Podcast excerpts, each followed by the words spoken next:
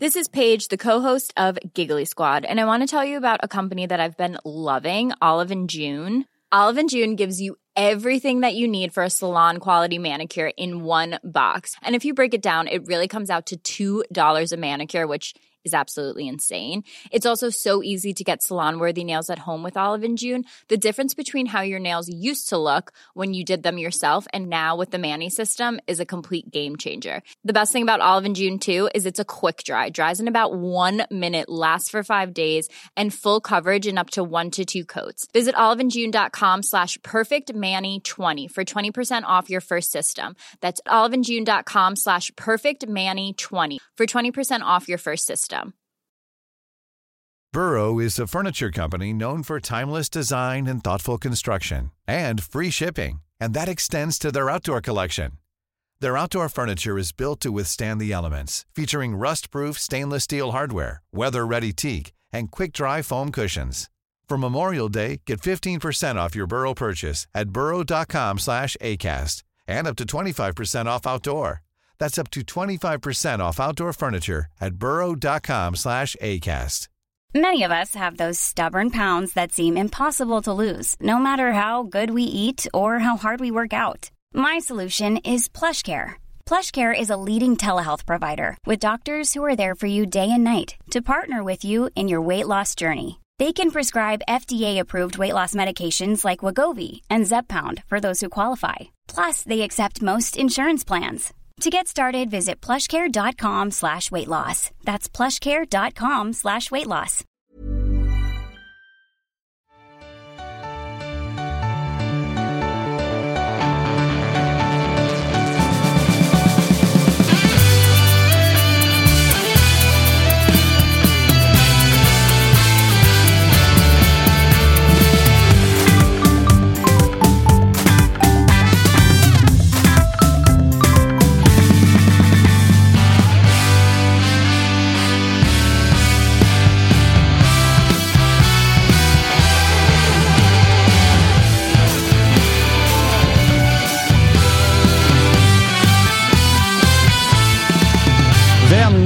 Och fiender, det har blivit dags för Toto-svenskan igen. Jag eh, hälsar nog säkerligen ett gäng eh, malmöiter välkomna till det här avsnittet. Det är nog många som har tjatat om att de ser fram emot det här avsnittet.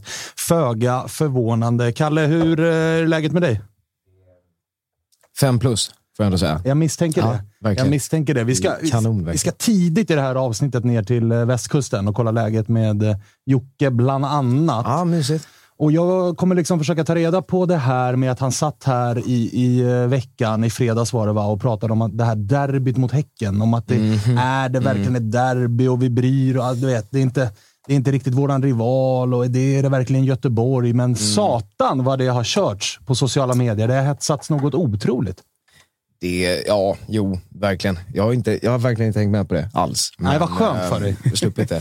Men, det, kan jag, det kan jag ändå tänka mig. Det känns lite som att Jocke överlag lite såhär, ja, ja, ja, det är ingen fara, det är ingen fara. Sen så hetsas det ändå. Ja, exakt. exakt. Men du mår bra gissar jag, för ditt Blåvitt har Ja, nio bra. pinnar. Ja, Du har varit nio långledig. Fina pinnar. Nej, det var ett, eh, det var jävla vackert att se faktiskt. Men, men jag har varit mer orolig för hur du mår.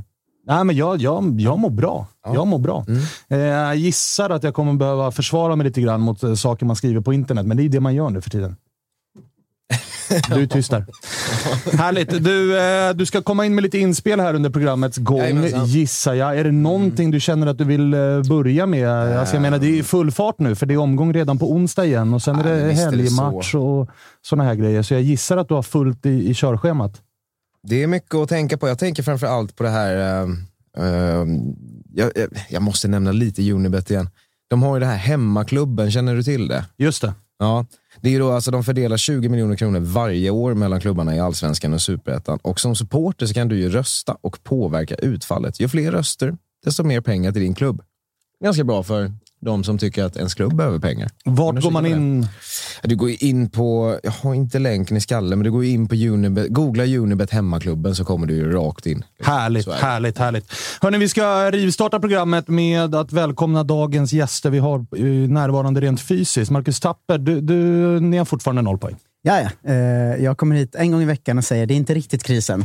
så kör vi så tills... När ska du slå fast om det är kris eller inte? Jag har bestämt mig nu att eh, på onsdag avgörs det. Vinner vi inte mot Häcken så är det kris. Ah, okay. eh, nu är det helt lugnt. va? Det går helt kanon lugnt. allting. helt lugnt. Helt lugnt. August Spångberg, kris i AIK? Frågetecken. Eh, ja, nej, men det är inte kris i AIK än. Herregud.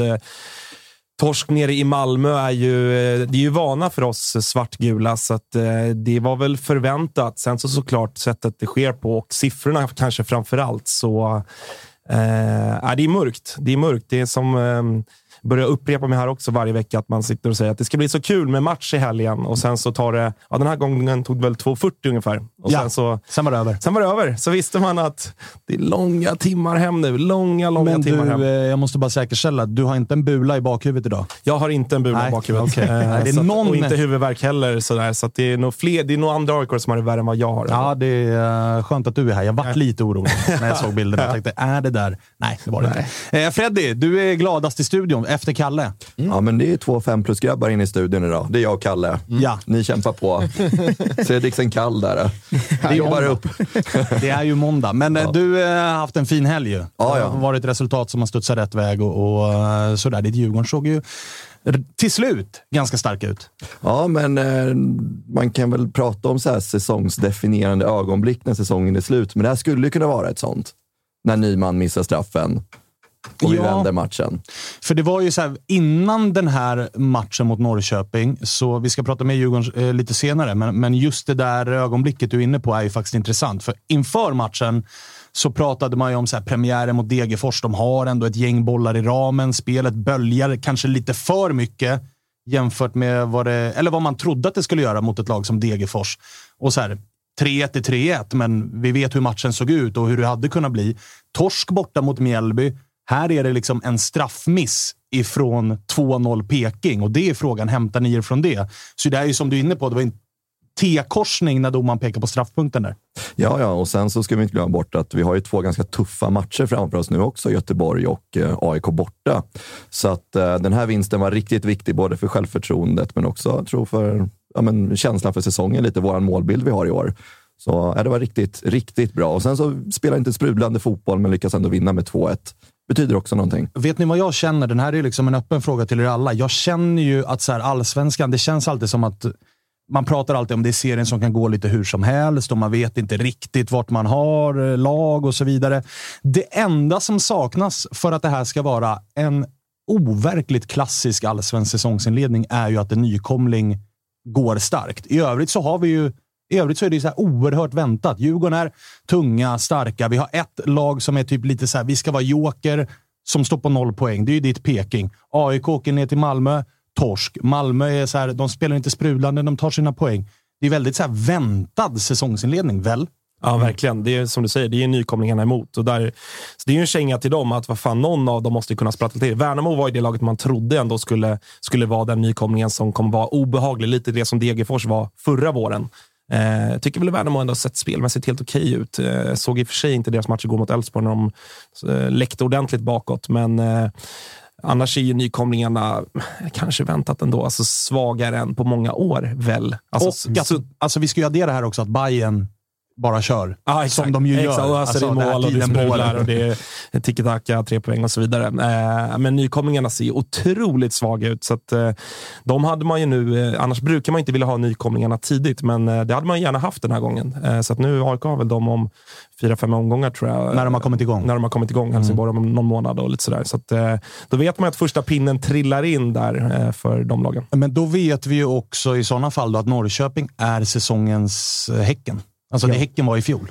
Men det är väl lite det som man känner ganska tydligt, att man är inte rädd så, nu, nu åker vi ur. Alltså, det är inte, men man känner ju rätt starkt, vi kommer tia i år då. Då får det bli en sån säsong. Eh, och det är ju hemskt, men eh, om man kollar på de andra där nere, Sundsvall, Helsingborg, Degerfors, det känns ju som att, eh, att man ser inte mycket räddning för dem. Alltså, det ser ju för jävligt ut där nere. Ja, Alltså. det gör det faktiskt. Eh, framförallt kanske Helsingborg är jag lite förvånad att det inte ser lite bättre ut. För Värnamo tycker jag ändå, som du säger, att man ser att det kommer ändå hända någonting där. Helsingborg känns ju, och Sundsvall, som att så här, vad fan ska hända där egentligen? Ska de gå på noll poäng den här säsongen? Värnamos säsongsinledning känns, som du är inne på, att så här, ni behöver bara växa in i kostymen lite grann. Bli lite mer cyniska, lite smartare, men här finns det en grund.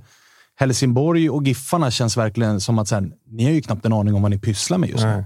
Nej. Men Helsingborg är inte jag så förvånad över utifrån hur de såg ut i fjol i Superettan. Jag såg ändå dem ganska mycket i fjol. De, jag tyck, de var så dåliga i fjol. Alltså det är otroligt att de ens tog sig upp.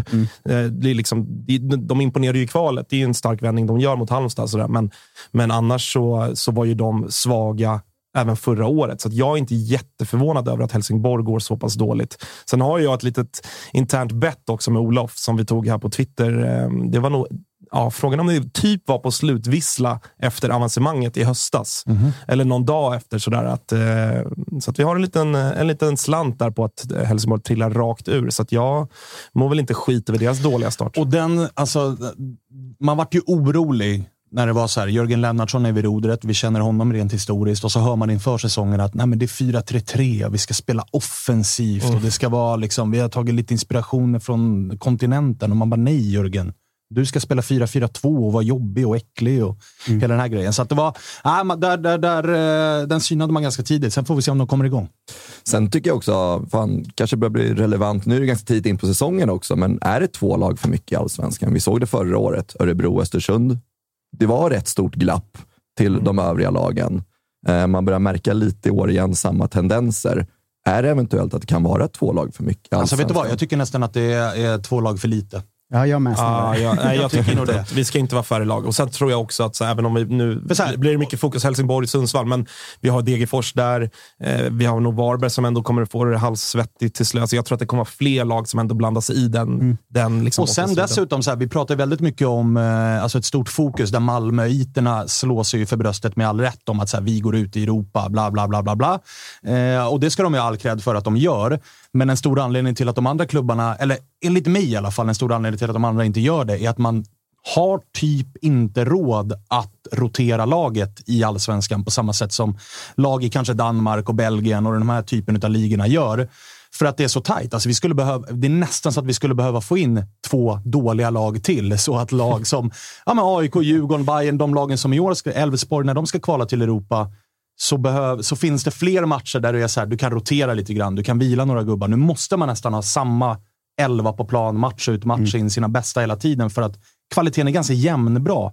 Så att fler dåliga lag skulle nog fan vara ganska tacksamt, tror jag. Ja, men det är väl också därför det bara funkar för Malmö, för de har fattat att vi måste värva ihop två jättebra allsvenska lag. Mm. Det de har gjort med sina pengar är ju inte att så ta in den absoluta spetsen. De har ju bara gjort så att deras spelare 22 är liksom bättre än alla andra spelare 8, typ. Ja, men- Ja, Eh, och det är ju inga andra allsvenska lag som har det. Nej, och, och det var så, så jävla... Liksom, den, eh, man fick se en liksom, reality check igår på läktaren, så när, eh, när Rakip klev ut där i, i slutet av första halvlek och så, och så kommer Ola Toivonen in på planen. Ja. Då, då, var vi no, då var vi några som, då vände jag mig om på läktaren och så kollade jag på två av mina polare. Så här. Och så började, alltså, vi började skratta och bara, jaha. Jo, det- där kom du- Ola T in. han som eh, startade för Sverige 2018. Och du liksom. fokade ju liksom på... eh, Ja, men du var ju nere. Du var ju på matchuppladdning och det. Själv satt man ju när tim, alltså timmen innan avspark, när älvorna kommer. Så ser man att så här, AIK har utanför truppen Henry Meja, eh, 18-19 bast, nyss eh, influgen från Kenya, samt Tom Strannegård blir gubbe 19 och 20 utanför truppen. Malmö har Sören Rex där. Han var inte ens med på bänken. Det är så här, jag hade ju gjort... Hade ju Han hade klippt- ju startat i AIK. klippt vänsterarmen för att ha Sören Rex i startelvan. De har inte ens han i en matchtrupp. Han sitter på läktaren. Liksom. Ja. Och det säger ju en del, för det, det, det är ju en grej man har listat ut med Malmös pengar. Att de har ju inte råd, hur mycket pengar de än har, att värva den här overkliga klassen. För de tjänar ju samma pengar i en bättre liga. Då gör de det istället att de sprider ut extremt mycket klass, men på 20 spelare. Och den blir ju tung. Liksom. Det är en sån snabb skillnad också. Man tänker, vad vi är kanske tippade sexa. Liksom. De vi slänger in när vi ska forcera mot Djurgården är Eggson Binako och en kille som heter Darell, född 04. Alltså det är ju, så ser man matchen dagen efter där det är Adinalic och eh, Toivonen när de ska komma in och vara så här, det är ju inte, det är inte, på, alltså det är ju inte samma liga. liksom. Nej, så Fredde, vi slog ner din. Vi ska inte banta, vi ska Nej. utöka. Ja, Öppen fråga här. Fler, eh, fler brödgäng. Jävla fin diskussion annars. Den kanske vi ska ta i något så här specialavsnitt. Vi ska ringa upp eh, Jocke Hanäs och kolla hur läget är på västkusten efter tre raka segrar och eh, tung jävla derbyvinst mot Häcken. Jocke är med oss. Hur är läget? Det är lite trött, Jaså? men, men bra. Du, du, eh, jag, inledde att ta snacket här med Kalle och passar väl bara den rakt över till dig. Det kändes nästan när du var här senast som att så här, Häcken, äh, det tar vi lite med en klackspark och det är det verkligen ett derby och så här. Men satan så det har körts på sociala medier och bland spelare i truppen. Och det, har varit, det har ju verkligen varit derbykaraktär på snacket runt matchen. Just spelarna är ju kul. Jag, alltså, jag tycker det är varje gång som en Häckenspelare går ut och ska kaxa upp sig på, på nätet innan eh, ett eh, derby. Då, så, så är det ju alltid den, just den spelaren som, som åker på ett rött kort eller gör bort sig riktigt ordentligt. Och likadant igår med den här Hodzic. Då. Det var ju kul för oss. Det- var det verkligen, men, men eh, kan du liksom bekräfta min spaning? Alltså, ni snackar ju ner Häcken väldigt mycket, men ni har ju tagit, eh, alltså från Blåvitt håll så har det ju tagits på största allvar. Din, eh, din poddkollega Patrik var ju ute och liksom ganska tydligt eh, svinger i här senaste dygnen. Ja, ja men man får, man får ta det man har och göra vad man... händer något. Eh, nej, men så, eh, eh, jag, jag tror faktiskt att det som, som kanske Blåvitt har mest irriterat sig på det är den här ständiga snålskjutsen som Häcken försöker åka.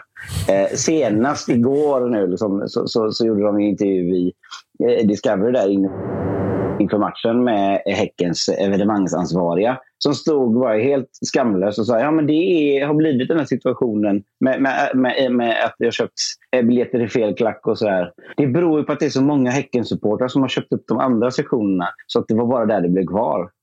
Jag bara, Vad säger du? Den här riktiga Bagdad-Bob... Eh, Bob-varianten på det. Men hur och så, var det- så hålls det på hela tiden och det är väl irriterande. Så. Hur var det på plats då? Alltså, va- vart befann du dig? Hur, vart det något rörigt? Alltså med sam- det, har ju blivit en stor snackis det här med att ni har köpt, eh, Blåvita har köpt biljetter i, Ja. i, på Häckensektionen och sådär. Hur var det? Alltså, till att börja med, det ska man säga, det var ju kanske mer av en, en näthets än en riktigt skarp grej. Men visst, det var Blåvitt-supportrar på den sessionen, men det var absolut inget bråk och det var ingen som trodde att det skulle bli heller. Men eh, det är kul att, peta lite på dem innan så att det blir lite, lite ner- nervositet i leden. Och det blev det ju. Det blev det sannerligen. Du, eh, tre raka vinster då. IFK Göteborg mår eh, ganska bra. Nu kommer det väl en ganska tuff vecka här va? Med, ni har Djurgården i veckan och till helgen så har ni väl Malmö, va? Är det så? Yes, nu är det upp till bevis. Det är den här stegringen som jag har snackat om. Mm. Eh, tog vi eh, ganska enkelt och komfortabelt eh, nummer tre eh, i form av Häcken. Eh, jag är faktiskt väldigt imponerad av den taktiska, det taktiska genomförandet igår. Det var eh, 100 procent. Eh, satt, satt, satte en galen press första 5-10 minuterna för att de skulle bli rätt skallen. Så fick vi ett mål med oss på det också. Eh, såklart eh, gör ju att det blir vind i seglen. Och sen så är det totalt ner i positionerna på, på mittplan någonstans. För att det finns bara en enda sak man inte får göra. Man får inte låta Häcken kontra på det snabba greppet. Och, ja, det, blev, eh, det blev bättre och bättre. Eh, alltså, det var en, en period eh, i slutet av första halvlek som, där de fick ett övertryck. Eh, där, de, där de lastade på med mycket spel.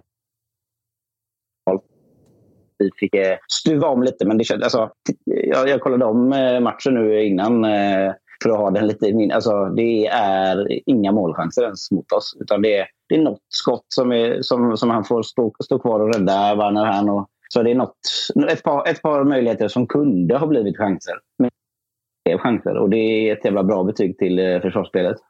Eh, Jocke, håller du med mig om att eh, det var jävligt Eh, svårt att förstå vad Häcken hade för liksom, taktik sista tredjedelen? Att det såg jävligt rörigt ut, deras anfallsspel, eller?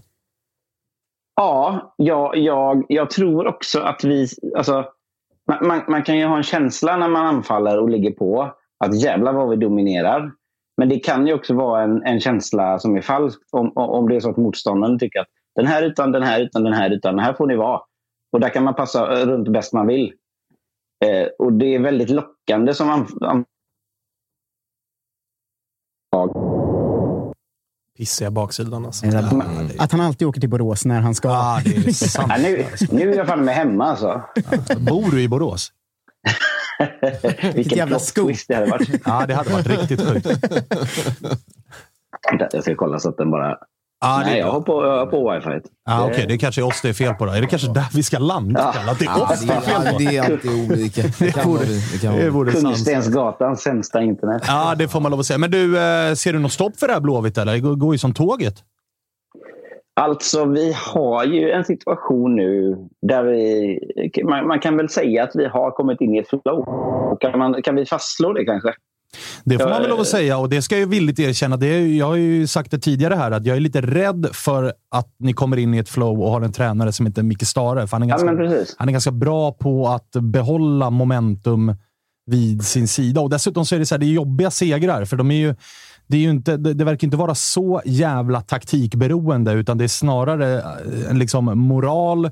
Det är snarare nyckelspelare som är i form och när Stare får träff på sådana grejer, det är då han brukar vara ganska, ganska äcklig. Så att jag hoppas ju att ni den här veckan, vilket är jobbigt med tanke på att ni möter ju två stycken klubbar som jag har målat upp som större rivaler till AIK.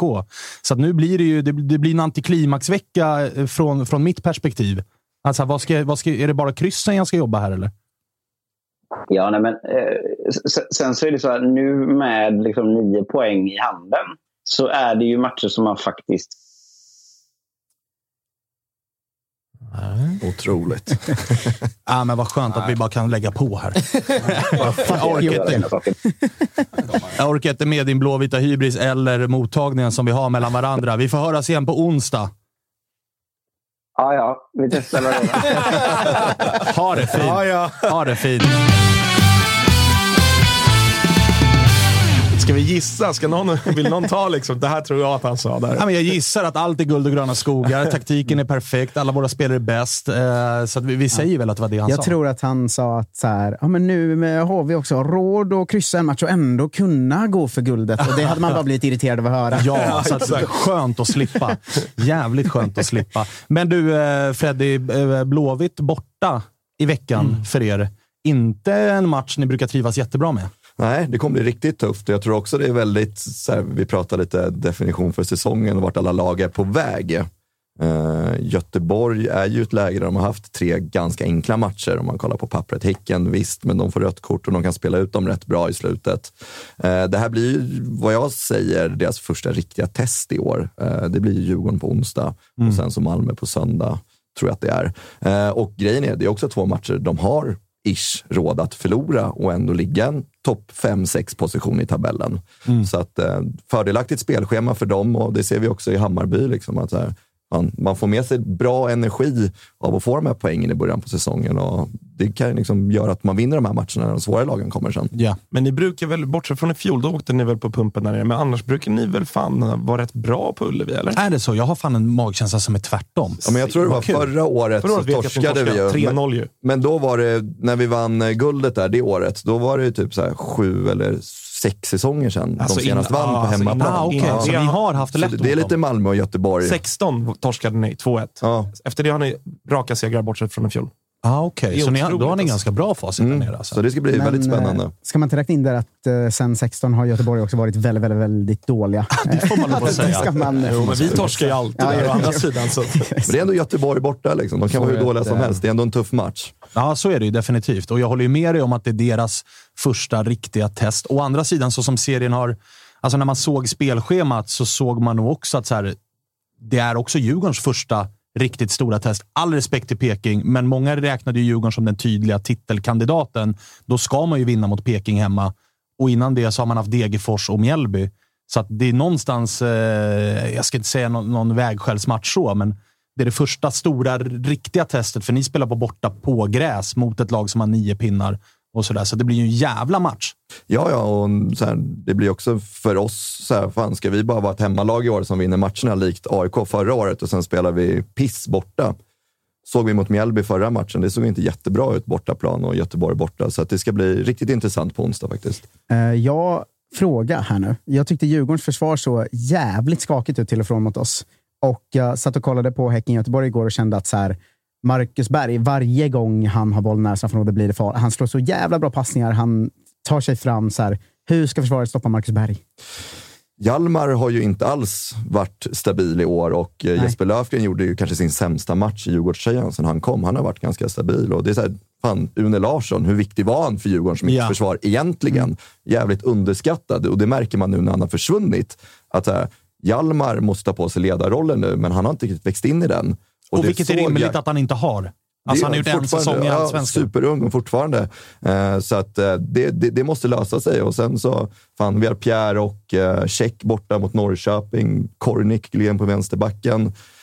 Vi kan inte riktigt ha den förväntansbilden på honom att han ska täcka upp liksom en Check eller Bengtsson på vänsterbacken. Så att, backlinjen kommer få jobba. Upp på nivå nu. Mm. Vi ska kolla lägret med andra sidan västkustderbyt också, nämligen eh, Olle Trense som var med oss här i, i eh, fredags. Så vi ska väl kolla hur det var det där med, med biljettgrejen. Han sitter i bilen. Vi får hoppas att du har bättre mottagning än Jocke, även om vi var ganska glada, ärligt talat, att den mottagningen var lite halvsvajig. Men eh, Olle, hur mår du? Ja, men eh, fan, helt okej. Okay. Jag, jag är ju på väg mot Boråsland. Va? Aj, aj, aj. Eh, så jag sitter på någon bensinmack och det luktar fruktansvärt eh, av gödsel och skit. Men det, jag tror täckningen är okej. Okay. ah, okay. Håll dig där under samtalet så att vi inte... För ju närmare vi kommer Borås, desto sämre brukar täckningen bli. Så att stanna där. Eh, men du, ifall vi ska börja med det som blev en, en snackis efter vårt senaste avsnitt och folk tyckte att jag och Jocke var lite väl hårda det här med biljetter och hela den här eh, faderullan. Hur var det på plats egentligen? Blev det nog liksom, blev, blev det något infekterat av det?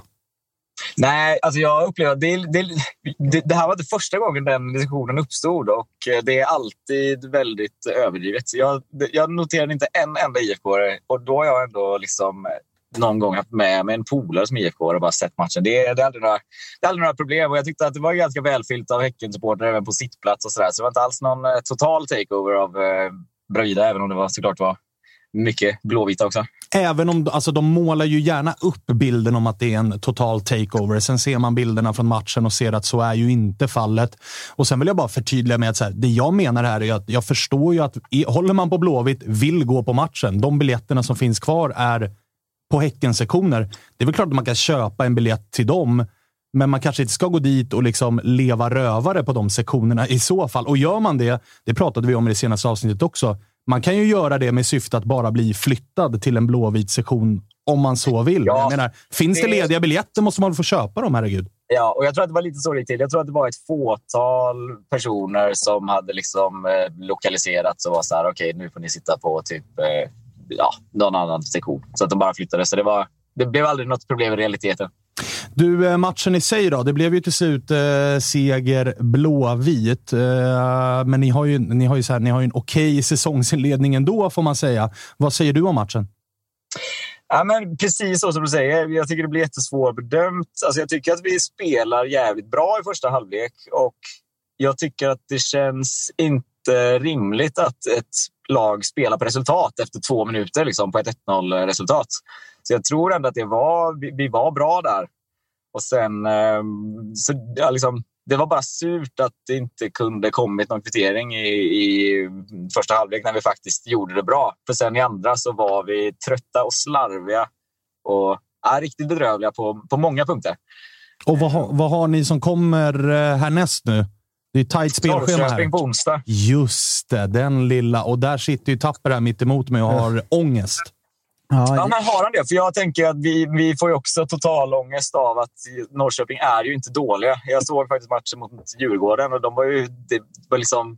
Ja, det var otur att den gick åt det hållet. Liksom. Jag vet ju vad du känner just nu. Desperat efter tre poäng på hemmaplan så tänker jag att det är en svintuff match att få nu för oss. Jag vet ju exakt hur du känner just nu, för man känner ju att Norrköping kommer ju inte stå på noll poäng hela säsongen. Någon gång ska de ju ta sina poäng och nog fan exakt. blir det när vi möter oss. Det är ju den känslan du har, eller hur? exakt så. Eh, men det är också så jävla konstigt med Norrköping mot Häcken. För att först vann IFK Norrköping tio raka matcher mot Häcken, både hemma och borta. Vilket är ja, otrolig statistik. Och nu har Häcken vunnit fem raka, eh, både hemma och borta. Så det är fem kvar då? Ja, exakt. Jag hatar fan att möta Häcken alltså. Hatar det. Kommer ihåg när Waris Majed, eller vad han heter, gjorde fyra mål mot oss. alltså, vi förlorade med 5-0 i höstas mot dem. Det är ett jävla mardrömslag för oss. Alltså. Och du, eh, ni har lite bekymmer nu också, för nu drog ju Hodzic på sig ett rött kort och eh, Ibrahim Sadik, som ju har inlett den här säsongen med att vara overkligt styv i korken. Där kom ju Karman tillbaka snabbt, skadad. Ja, det var ju de två som har varit ute och vevat i media, så de, det var ju verkligen eh, en karma-kaka där som eh, kom. Eh, men alltså, Hodzic var ju bedrövlig också. Alltså, jag, var, jag var tokig på honom. Nästan en liten blessing då med det där röda kortet. Jag, jag är bara glad att eh, Lund Hansen kommer in där igen och tar tillbaka sin plats. Eh, Sadik är ju värre. Liksom. Det verkar som att han eh, blev skadad och kan vara borta längre. Och det är vår enda riktigt så tunna position känns det som. Eh, ifall Jeremejeff skulle mm, gå sönder eller vara sjuk eller sådär, då, då har vi ingen riktigt central så. Och det är ju märkligt, för är det någonting man har tänkt om Häcken är det ju att det alltid har vimlat av offensiva pjäser. Ja, eller hur? Ehm, ja. Men det snackas om Turgott in fortfarande. Just det. Jag, vet inte, är han så jag minns det som att han var lite på högerkanten i Östersund, men han kanske är... Ja, de, spel, de var ju mest på egen planhalva ifall vi ska vara helt ärliga, men, men eh, han kan nog spela, han kan nog spela nia. Men, men, hur skulle det gå till? Alltså, han har väl, eh, alltså, fönstret är väl stängt, eller är det någon form av dispens man kan söka här? Exakt så. Det är, han, han bryter med sin klubb, så han är kontraktslös. Liksom. Så det, mm. det, handlar inte om en, en transfer, så, utan det handlar om att då kan man få söka dispens om att få liksom, signa en, en eh, fri spelare. Aha, okay. Jag tror faktiskt att man kan Sen verkar det vara lite konstiga ägandeförhållanden från Östersund och jada jada också. Så att det, är liksom, det är krångligt. Så, Vadå, kan... skulle det vara rörigt och krångligt runt Östersund? Jag förstår inte, förstår inte alls vad du, vad du menar. Tapper, du var inne på något. Nej, men jag tror man kan signa fria transfers eh, fram till sommarfönstret öppnar även i Allsvenskan. Sen kan man inte det under hösten. Att det är en sån grej som Ah, ingen okej. känner till riktigt. Okej. För att ingen tar in kontraktslösa spelare. Så En riktigt luddig liten eh, Ja. paragraf.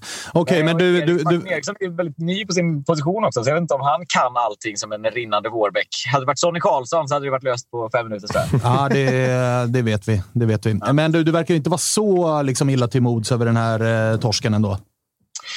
Nej, men man får fokusera på det bra. Dels så har jag haft liksom, eh, besök av en faktum är gammal kollega till Marcus Tapper på eh, Hemköp i Göteborg. Peter Wow. Laxson som är Häckensupporter som flög 150 mil ner för att gå på derby och har bott hos mig. Så liksom, det har varit jättekul och jag har, bara, inte- jag har bara inte orkat tänka så mycket på matchen. Sen är det ju lyckligt nog så att vi fortfarande ligger på samma poäng som en massa andra skitbra lag och ingenting är kört. och Vi har haft en bra start. Eh, Så liksom sammantaget känns det inte fruktansvärt. Vi spelade bra och var inte utspelade och utskåpade på något sätt. Så man, ja, jag vet inte, man får försöka hålla huvudet högt och tänka att det är tidigt på säsongen. Ja, exakt. Den där eh, försöker jag trösta mig själv med också. Det är fortfarande tidigt. Undrar hur länge, hur länge är det tidigt på säsongen? Kan vi slå fast det? Ja, förra året var det åtta omgångar innan eh, Häcken började vakna till och säga ja, nu är det faktiskt ett problem på riktigt. Ja, Okej, så att åtta omgångar då? Ja, Tidigt Jag, in. jag kan avslöja att man kan leda allsvenskan med 10 poäng efter 10 omgångar och ändå komma sexa efter Mjällby också. Eh, så som vi gjorde Det går, 2020. det så- går, det går, det går. Eh, Okej, men du, eh, jag hoppas vi får anledning att återkomma och att du är, på, nu, du är på bra humör nu också, men ännu bättre humör när vi har fastslagit att Peking är i kris. Vilket vi kanske då får göra i slutet av den här veckan. ja, ja det, det, det känns ju taskigt mot Marcus att säga, men jag hoppas väl också det för att vi behöver de tre pinnarna också. Jag tror inte Och vi, be- och vi behöver ett lag som är i kris. Så att Peking, ni får liksom ta den. Ja, ni får brösta den. Ja, någon måste ju vara det. Det var ju ni i fjol, Olle. Ja, exakt. Vi har redan hållit det, den fanan högt, så det är någon annans jag. Exakt.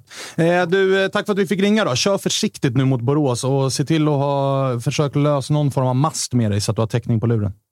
Det ska jag. Ska jag. Grymt då. Ha det! Ha det bra. Fan, de är så jävla glada Häckensupportrar jämt alltså. Ja. Jag- Avundsjuk på dem. Bekymmersfritt och förväntanslöst. Faktiskt. När man sitter där själv och skit över sitt lag så då, då avundas man lite Häcken. Eh, Det är inte ofta man gör det, men eh, det får man säga. Men att de igår kväll förlorade det som för dem ändå är säsongens största match och han är ändå så, ah, det är gött. Alltid. Ja, men så det, då, det är avundsvärt alltså. Man får ju, man, alltså, de har ju sex poäng. Liksom. Det var inte hela världen det här, att de torskade den här matchen. Men eh, ska vi foka lite grann på den matchen som utspelades på Tele2 Arena? Där fick ju inte så mycket speltid i fredagsprogrammet i och med att vi pratade upp derbyt och Malmö mot AIK. Malmö mot AIK ska vi komma in på mot, mot slutet av det här programmet, August. Så du får, du får sitta och, och lugna dig lite grann. Ja. Men, men eh, det var faktiskt en ganska rolig allsvensk match ifall man tittar på den utifrån med tanke på att det svängde. Och vi kan väl börja med det som inledde matchen som ju eh, vi innan vi satte igång den här inspelningen också berömde, nämligen Pekings eh, bortafölje. Det var eh, bra jävla styrka där. Ja, men det var nice. Och det känns lite som att eh, allt går i piss på plan, men att eh, runt om och supporter och tifomässigt och sånt känns det som det är bättre känsla än på väldigt länge hos oss. Att eh, folk är väldigt engagerade. Eh, Tifogruppen gör jättebra jobb och det är ja, men, kul runt om matcherna. Och jag såg jag följer mycket IFK Norrköpings supportrar såklart. Liksom, och den allmänna känslan efter Djurgårdsmatchen var att så här, ah, det här är ju piss, men fan vad kul vi hade och fan vad snyggt vi gjorde det och vad bra alla var som sjöng. Och, ah, men det är bra känsla runt om klubben skulle jag säga så faktiskt. Eller runt supportergrejen. Och jag kände spontant, liksom, min lilla analys av det var ju att så här, det som hände med Cassini, det kom väldigt tajt in på AIK-matchen. Det kändes nästan som att AIK mötte ett Peking som var lite så i, i chock. Mm. Supportermässigt, men också inom truppen och laget och hela den grejen. Sen hade ni ju den här äh, öppna träningen. Där, eh, jag ska inte säga att ni fyllde kortsidan, men det var mycket folk på plats. Det var rök, det var banderoller, det var ramser mm. och hela den grejen. Det kändes någonstans som att där hämtades det kraft på den träningen och så kom man ut med att vara på, både på plan, men också på läktaren, på ett nytt lag igen mot mm. Djurgården. Ja, men så var det nog lite. Det var ju, i fred, det var ju dagen innan match också. Eh, och det var väl vet inte, jag skulle uppskatta lite kanske 500-600 eller något. Eh, så, ledig påskfredag, eh, träning 10.00.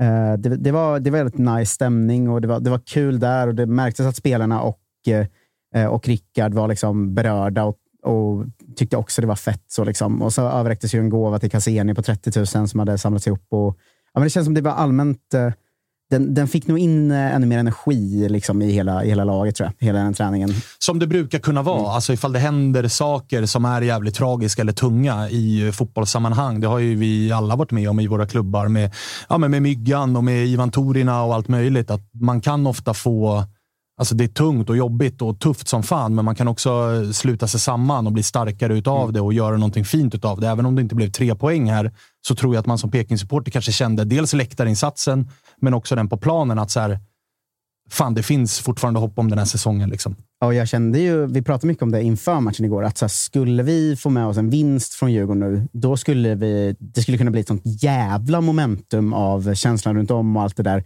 Och det väl lite det man kände under matchen med att jag Totte, sätter Totte sin straff, då kan vi vinna tio raka matcher nu. Alltså för att det kändes som att allt var så bra runt om. Och sen vänder det åt andra hållet och så är man tillbaka på ruta ett på något sätt. Liksom.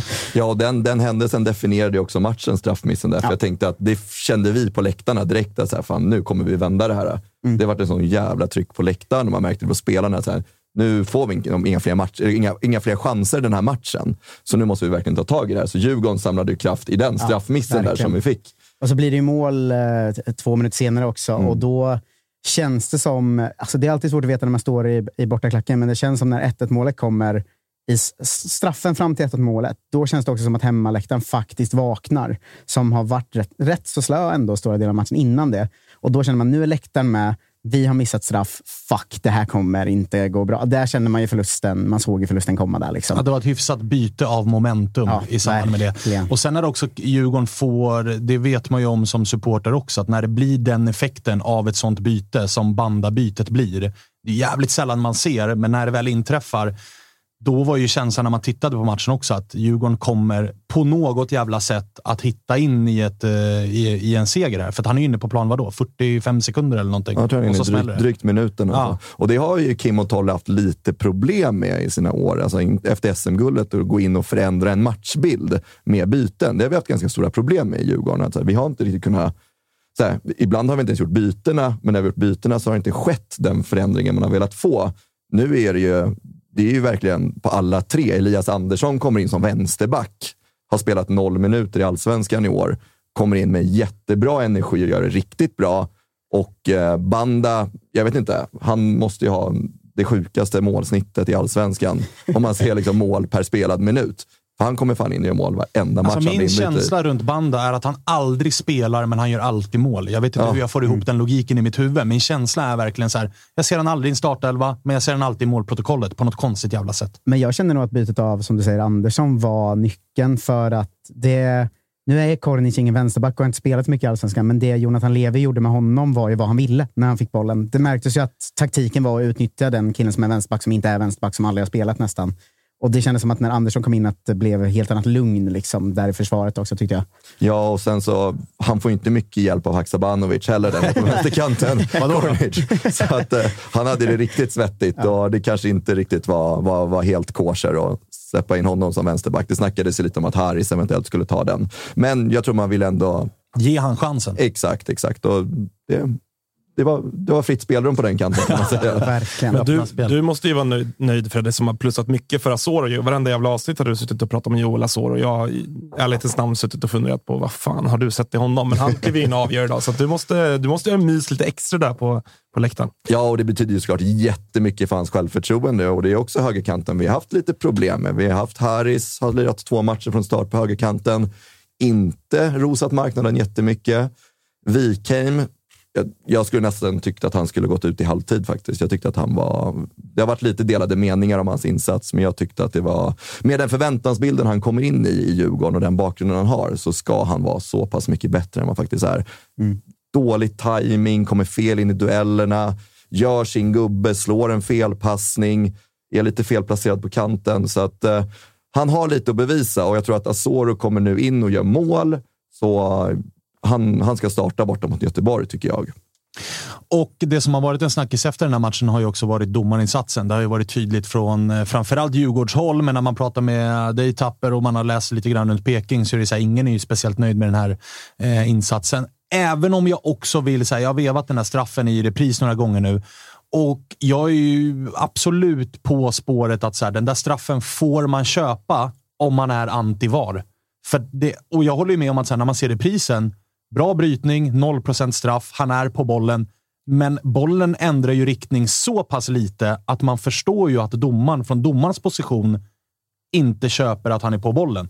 För att första, alltså från huvudkameran, så tänker jag också att så här, det, det, det är Totte va, som är i den mm. duellen. Det ser ut som att Totte är den som petar till bollen och sen kommer Ekdal. Och att det ens krävs en repris då för att man ska se vem det är. Då får man ju köpa att ja, då pekar domaren på punkten. Vill vi inte ha de straffarna som är feldömda lite då och då under säsong, då får vi ju ringa in VAR. Och det ja, vill ja. vi ju inte. Och då, då, de kommer, vi kommer få dem emot oss och vi kommer få dem med oss. Och, men där kan jag också tycka att där måste linjedomaren vara bättre placerad. För om han står rätt, då ser han att Ekdal är på bollen. Möjligt, ja. Huvuddomaren Möjligt. kan ha en väldigt svår vinkel och som sagt, det är ju också en, en, en sjukt bra brytning. Nästan lite för bra för allsvenskan, eh, skulle jag våga påstå. Så, att, så här, jag, jag förstår att han är där på, men det är också så här, ska det inte vara frispark också?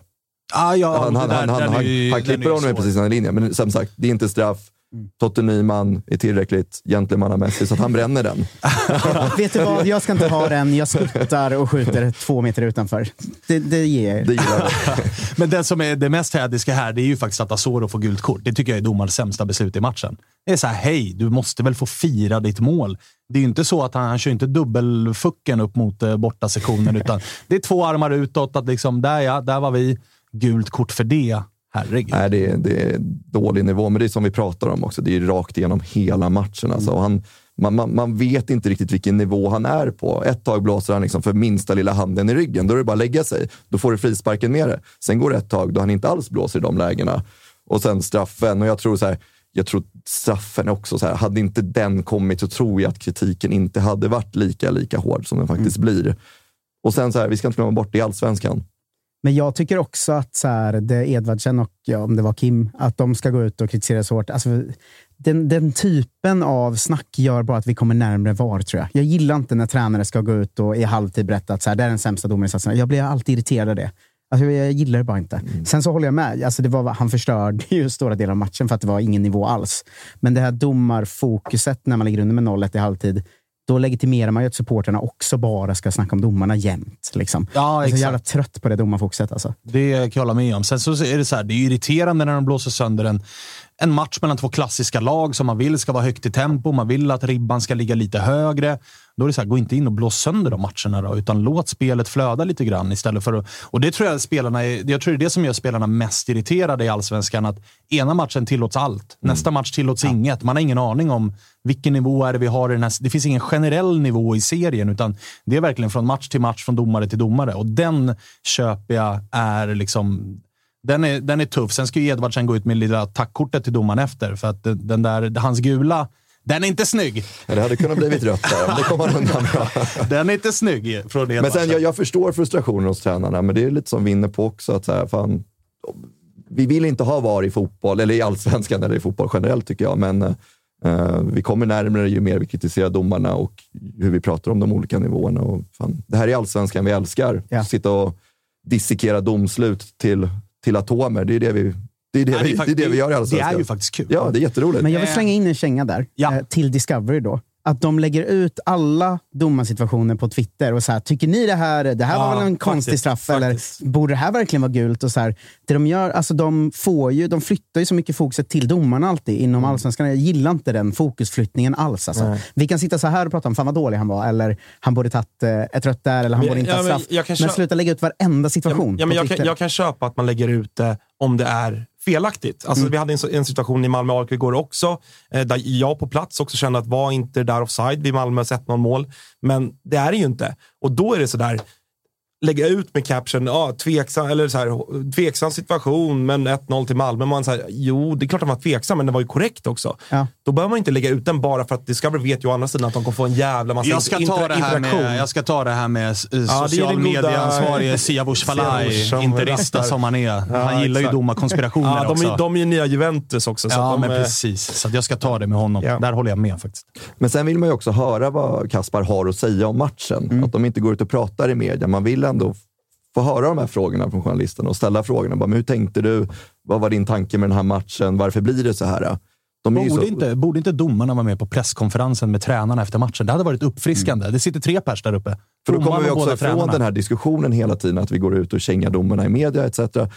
De måste också komma ut och prata om. Det är så här, släpp fram dem, prata. Det, där känns som att det där blev en effekt av liksom, när Al-Hakim blev Sveriges gullegris. Och när han kom upp och var, liksom, hade sin Facebook-sida och var så himla öppen och fick ju mycket eh, liksom, cred för det.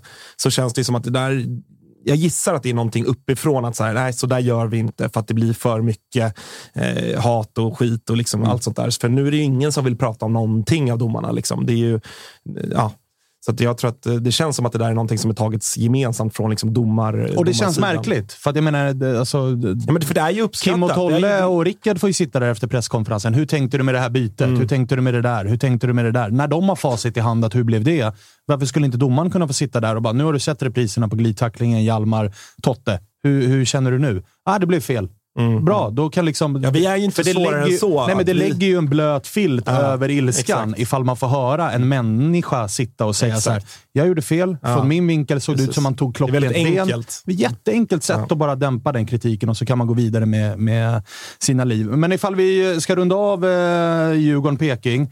Vad, vad känner man som Djurgårdare efter den här säsongsinledningen? Rent, inte så här, poängen är bra, vi har, vi har tagit det, vi, du vet, hela den grejen. Utan prestationsmässigt, tre gånger 90 minuter. Vad, vad, vart har vi Djurgården just nu? Vi har en backlinje som inte riktigt lirar, kan vi ju landa i. Vi har ett eh, centralt mittfält som såg bättre ut mot Norrköping än de har gjort två tidigare matcher. De är mer involverade i spelet. För de har ju haft lite problem inledningsvis. Men de måste också upp i nivå. De måste upp på tidigare års nivåer för att det här ska bli en säsong och, som vi kommer minnas och prata om för Djurgårds, Djurgårds led. Så jag tror att så här, framåt ser, tycker jag det ser jättebra ut. Edvardsen är involverad i spelet, dikterar bra, kommer till lägena. Sen måste han ju sätta de där lägena han kommer till också. Det är därför han är köpt till Djurgården, som han gjorde i första matchen mot Degerfors. Då satte han de där lägena. Nu har han ett ish friläge, bränner den, jättefint läge. Haksabanovic också med bra i spelet. Man ser ju liksom att hans aktioner, det är ju ruggig klass. Och det måste ju få komma fram ännu mer i Djurgården. Och sen så har vi en högerkant där Asoro ska starta mot Göteborg och sen bakåt Videll ser jättefin ut, gör de räddningarna han ska göra. Så att helt okej, men det finns mycket mer att ge. Absolut, och, det, och det är väl också så positivt att vi har sex poäng på tre matcher, men spelet har inte sett jättebra ut och att det finns lite att ta på. För hade spelet sett jättebra ut och vi hade haft kanske ett kryss, en vinst och en förlust, då hade man blivit lite mer orolig. Nu finns det ändå lite att ta på, för vi har sparkapital i den här truppen och det måste fram nu. Hade gärna bytt. Hade gärna bytt. Eh, Tapper då? Du, eh, in, innan vi klev in här så, sa du, eller så var du inne på att så här, det är frustrerande att ha noll poäng men att spelet ser bra ut. Vi, och vi har pratat om det tidigare. Att så här, det hade nästan varit skönare ifall allt ifall man var utspelade. Så man bara hade kunnat ta playbooken, kasta ner den i papperskorgen och så göra något nytt. Nu, Hur är känslan nu? Det är ju lite, det är ju samma känsla som det varit flera veckor i rad här inne, men som är att det är nästan, det är nästan det mest frustrerande man kan ha är att ta noll poäng och se bra ut. Alltså för att hade vi varit skitdåliga alla de här tre matcherna, då hade man ju som du säger kunnat, vi får kasta allt, det här är piss, vi måste ändra saker. Nu känns det som att så här, vadå, om inte liksom Varberg kommer undan med att mörda Filip Dagerstål och Totte missar en straff, då hade vi ju kanske vunnit båda de två. Och spelet ser bra ut mot AIK också. Alltså, det är bra spel alla tre matcher. Men hur mycket kan man Men- trösta sig med då, med att det är, så här, det är marginaler? Ja, nej, men exakt det var det jag skulle komma till. Mm. Att eh, Marginaler funkar ju över en match. Marginaler funkar ju nästan inte över tre matcher och framförallt inte över fem matcher. Alltså skulle vi stå på noll poäng efter fem matcher, så, vilket inte är omöjligt. Vi har Häcken nu och Kalmar borta. Det är två rätt svåra matcher. Ja, det får man lov att säga. Ehm, ja, och Kalmar har du ju slagit fast att de vinner ni aldrig mot. så där är, alltså, då är Häckenmatchen hyfsat viktig nu. Ja, och jag, jag frågade faktiskt Rickard rakt ut i fredags. Eh, så här, hur mycket kan ni hur mycket tänker ni, så här, fan vilket svårt schema vi har? För att vi supportrar säger ju det, men hur kan, kan ni tänka det? Han var så här, ja, alltså man tänker ju det, men det går inte att skylla på det, vilket är ett problem.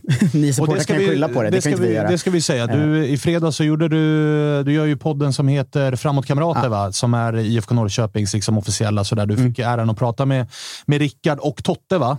från eh, laget. Vad, hur, vad får du för känsla av dem? Är de stressade över den här situationen? Eller? Nu var det innan den här torsken, ska ju sägas, men, men vad får du för intryck av dem? Ja, det är det som är det störiga, att det är exakt samma som man själv. Att de är så här, alltså vi, vi är ju bra och vi borde ju ha tagit poäng och vi borde ju upp mål. Och, ja, eh, de underliggande siffrorna visar att vi är bra, men vi har ju noll poäng. Det är ju fakta. Liksom. Likadant som Jonathan Levi sa det efter matchen nu, att eh, han fick en fråga att eh, ni gör en ganska bra prestation idag också.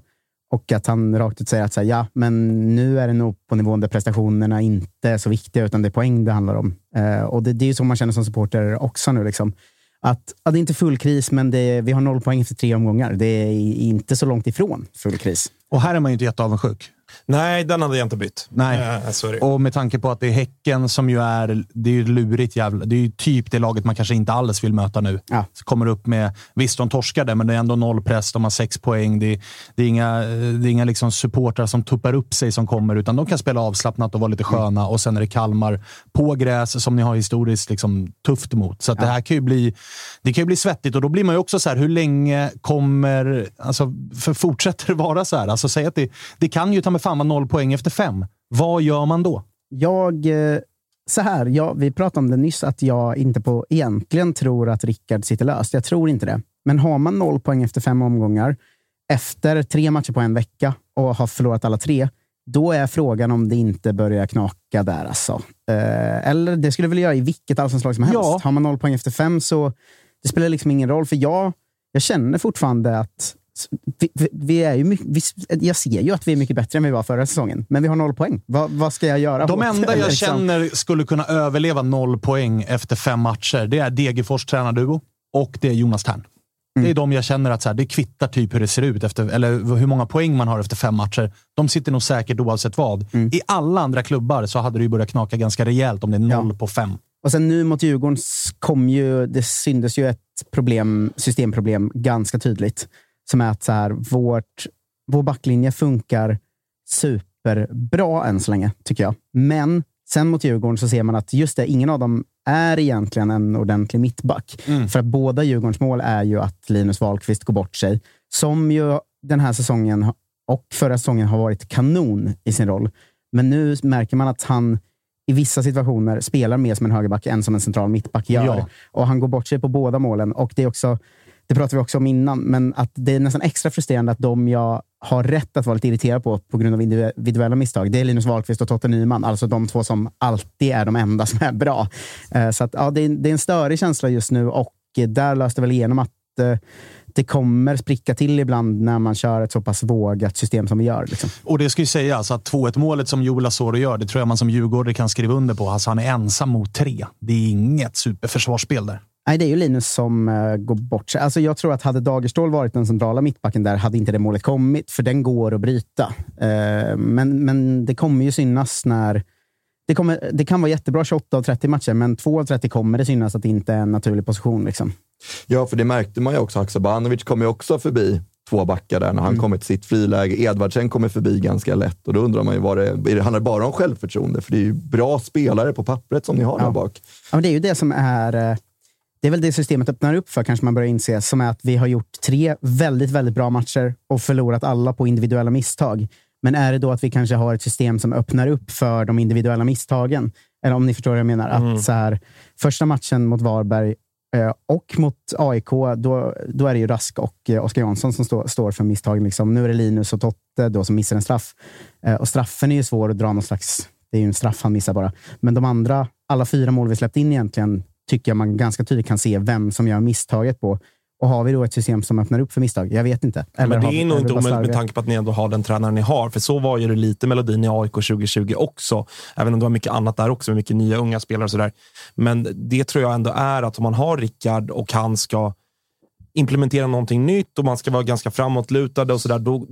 Det bygger ganska mycket på att dina spelare utsätts för en mot en situationer eller två mot en eller en mot två situationer där, där det bygger på att du ska vinna din duell i matchen. Och det, Så är det i all fotboll, men jag tror att det kan vara lite extra med Norlings typ av spelsätt som man ändå vill köra nu i Norrköping också. Ja, vinner vi båda ska jag komma in och vara glad nästa vecka. Ja, det, Annars det, stannar jag hemma. Exakt, annars får vi se hur det går. Eh, Vi lämnar den. Vi har en dryg halvtimme kvar av det här programmet och då ska vi väl röra oss ner till Skåneland där August eh, var på plats. Det gick som det brukar gå och vi ska väl börja med att ta lite, lite muntra miner då, ifrån eh, Malmö led. Vi ska ringa både Ebbe och vi ska ringa Ponne. Ponne som har haft en jävla helg. Men vi börjar med, med Ebbe som bjuder på ett leende det första han gör.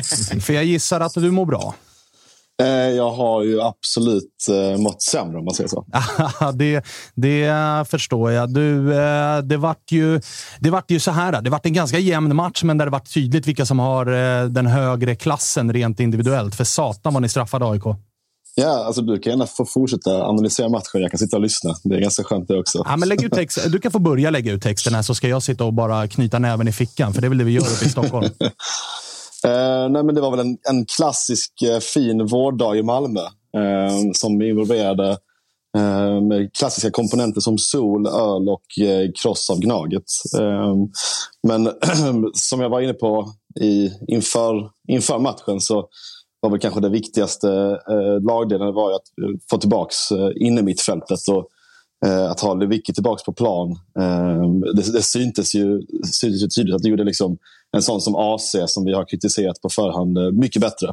Mm. Eh, och sen hjälpte det ju såklart även att, eh, att Martin Olsson var tillbaka på, på, eh, på vänsterbacken och att Felix Beijmo hade, druckit, hade käkat dunderhonung till frukost. För att jävlar vad bra han var. Det är nog sin bästa match i, i MFF sen han, eh, sen han anställt. Sen hjälpte det ju också att han i, i konkurrens med Birmancevic mötte seriens formsvagaste spelare sett till förväntningar i form av Erik Otieno. För att det, var, det, är två, det är två formsvaga vänsterkanter vi har. Hur, eh, ifall vi börjar med Birmancevic-lägret, hur, eh, hur pass... Eh, nu är det kanske trist att ta den deppiga taken på den här matchen, men det gör ju jag gärna. Hur, hur pass, för det har varit en svag säsongsinledning. Vad, vad, säger, du om, eh, vad säger du om Birmancevic? Vad händer där? Alltså han, han gör ju, han gör ju st- större, stora delar av matcherna så är han ju svag som du är inne på. Men han gör ju ändå poäng och han är ju ändå inblandad i det första målet till viss del. Att det kommer från den kanten. Så att, eh, men men eh, absolut, han, han gjorde bort sig och, eh, och eh, eller han var så att säga iskall eh, matchen igenom. Eh, och, men det är väl därför det är, alltså, det är liksom ett jävla tragglande och ältande. Men att vi, vi har den här breda truppen så tillåter en sån som Birmancevic vara ur form och det funkar ganska bra ändå. Eh, så att jag är egentligen inte så orolig. Och, nog att påminna om att vi, att vi har ett Europaspel i sommar och det är då han ska vara som bäst. Eller vi har ett kval i alla fall.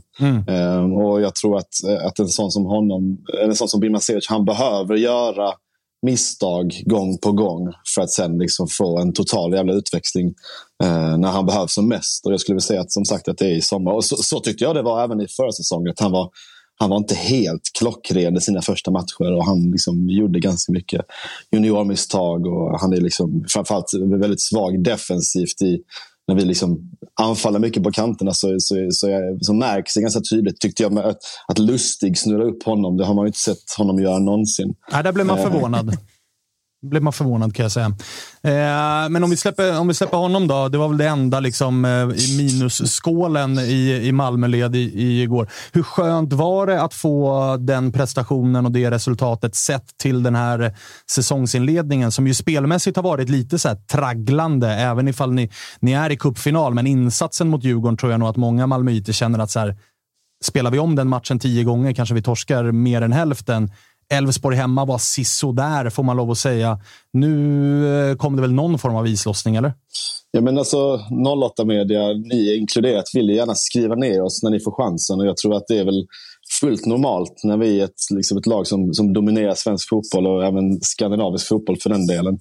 Eh, sen eh, absolut, jag kan hålla med om att prestationerna inte så, se, har sett klockrena ut. Men, men man får ändå säga, som jag var inne på, att, att det är inte nu vi ska vara som bäst. Utan vi, vi har någonstans ett, annat, ett annorlunda träningsupplägg där vi eh, har ett jävligt intensivt eh, träningsschema som gör att vi någonstans ska se till att vara i toppform till sommaren. Så att, eh, Absolut att vi, det har kunnat se bättre ut, men jag tror att den stora, liksom, eller den fulländade produkten kommer vi se senare. Sen att vi eh, ändå vinner då, om vi nu är så jävla dåliga som, som, vi, som folk vill påstå, så tycker jag att det, eh, det, det gör mig vi, vi är här för att vinna, inget annat. Nu vann ni ju inte mot Elfsborg, vill jag bara upplysa dig om.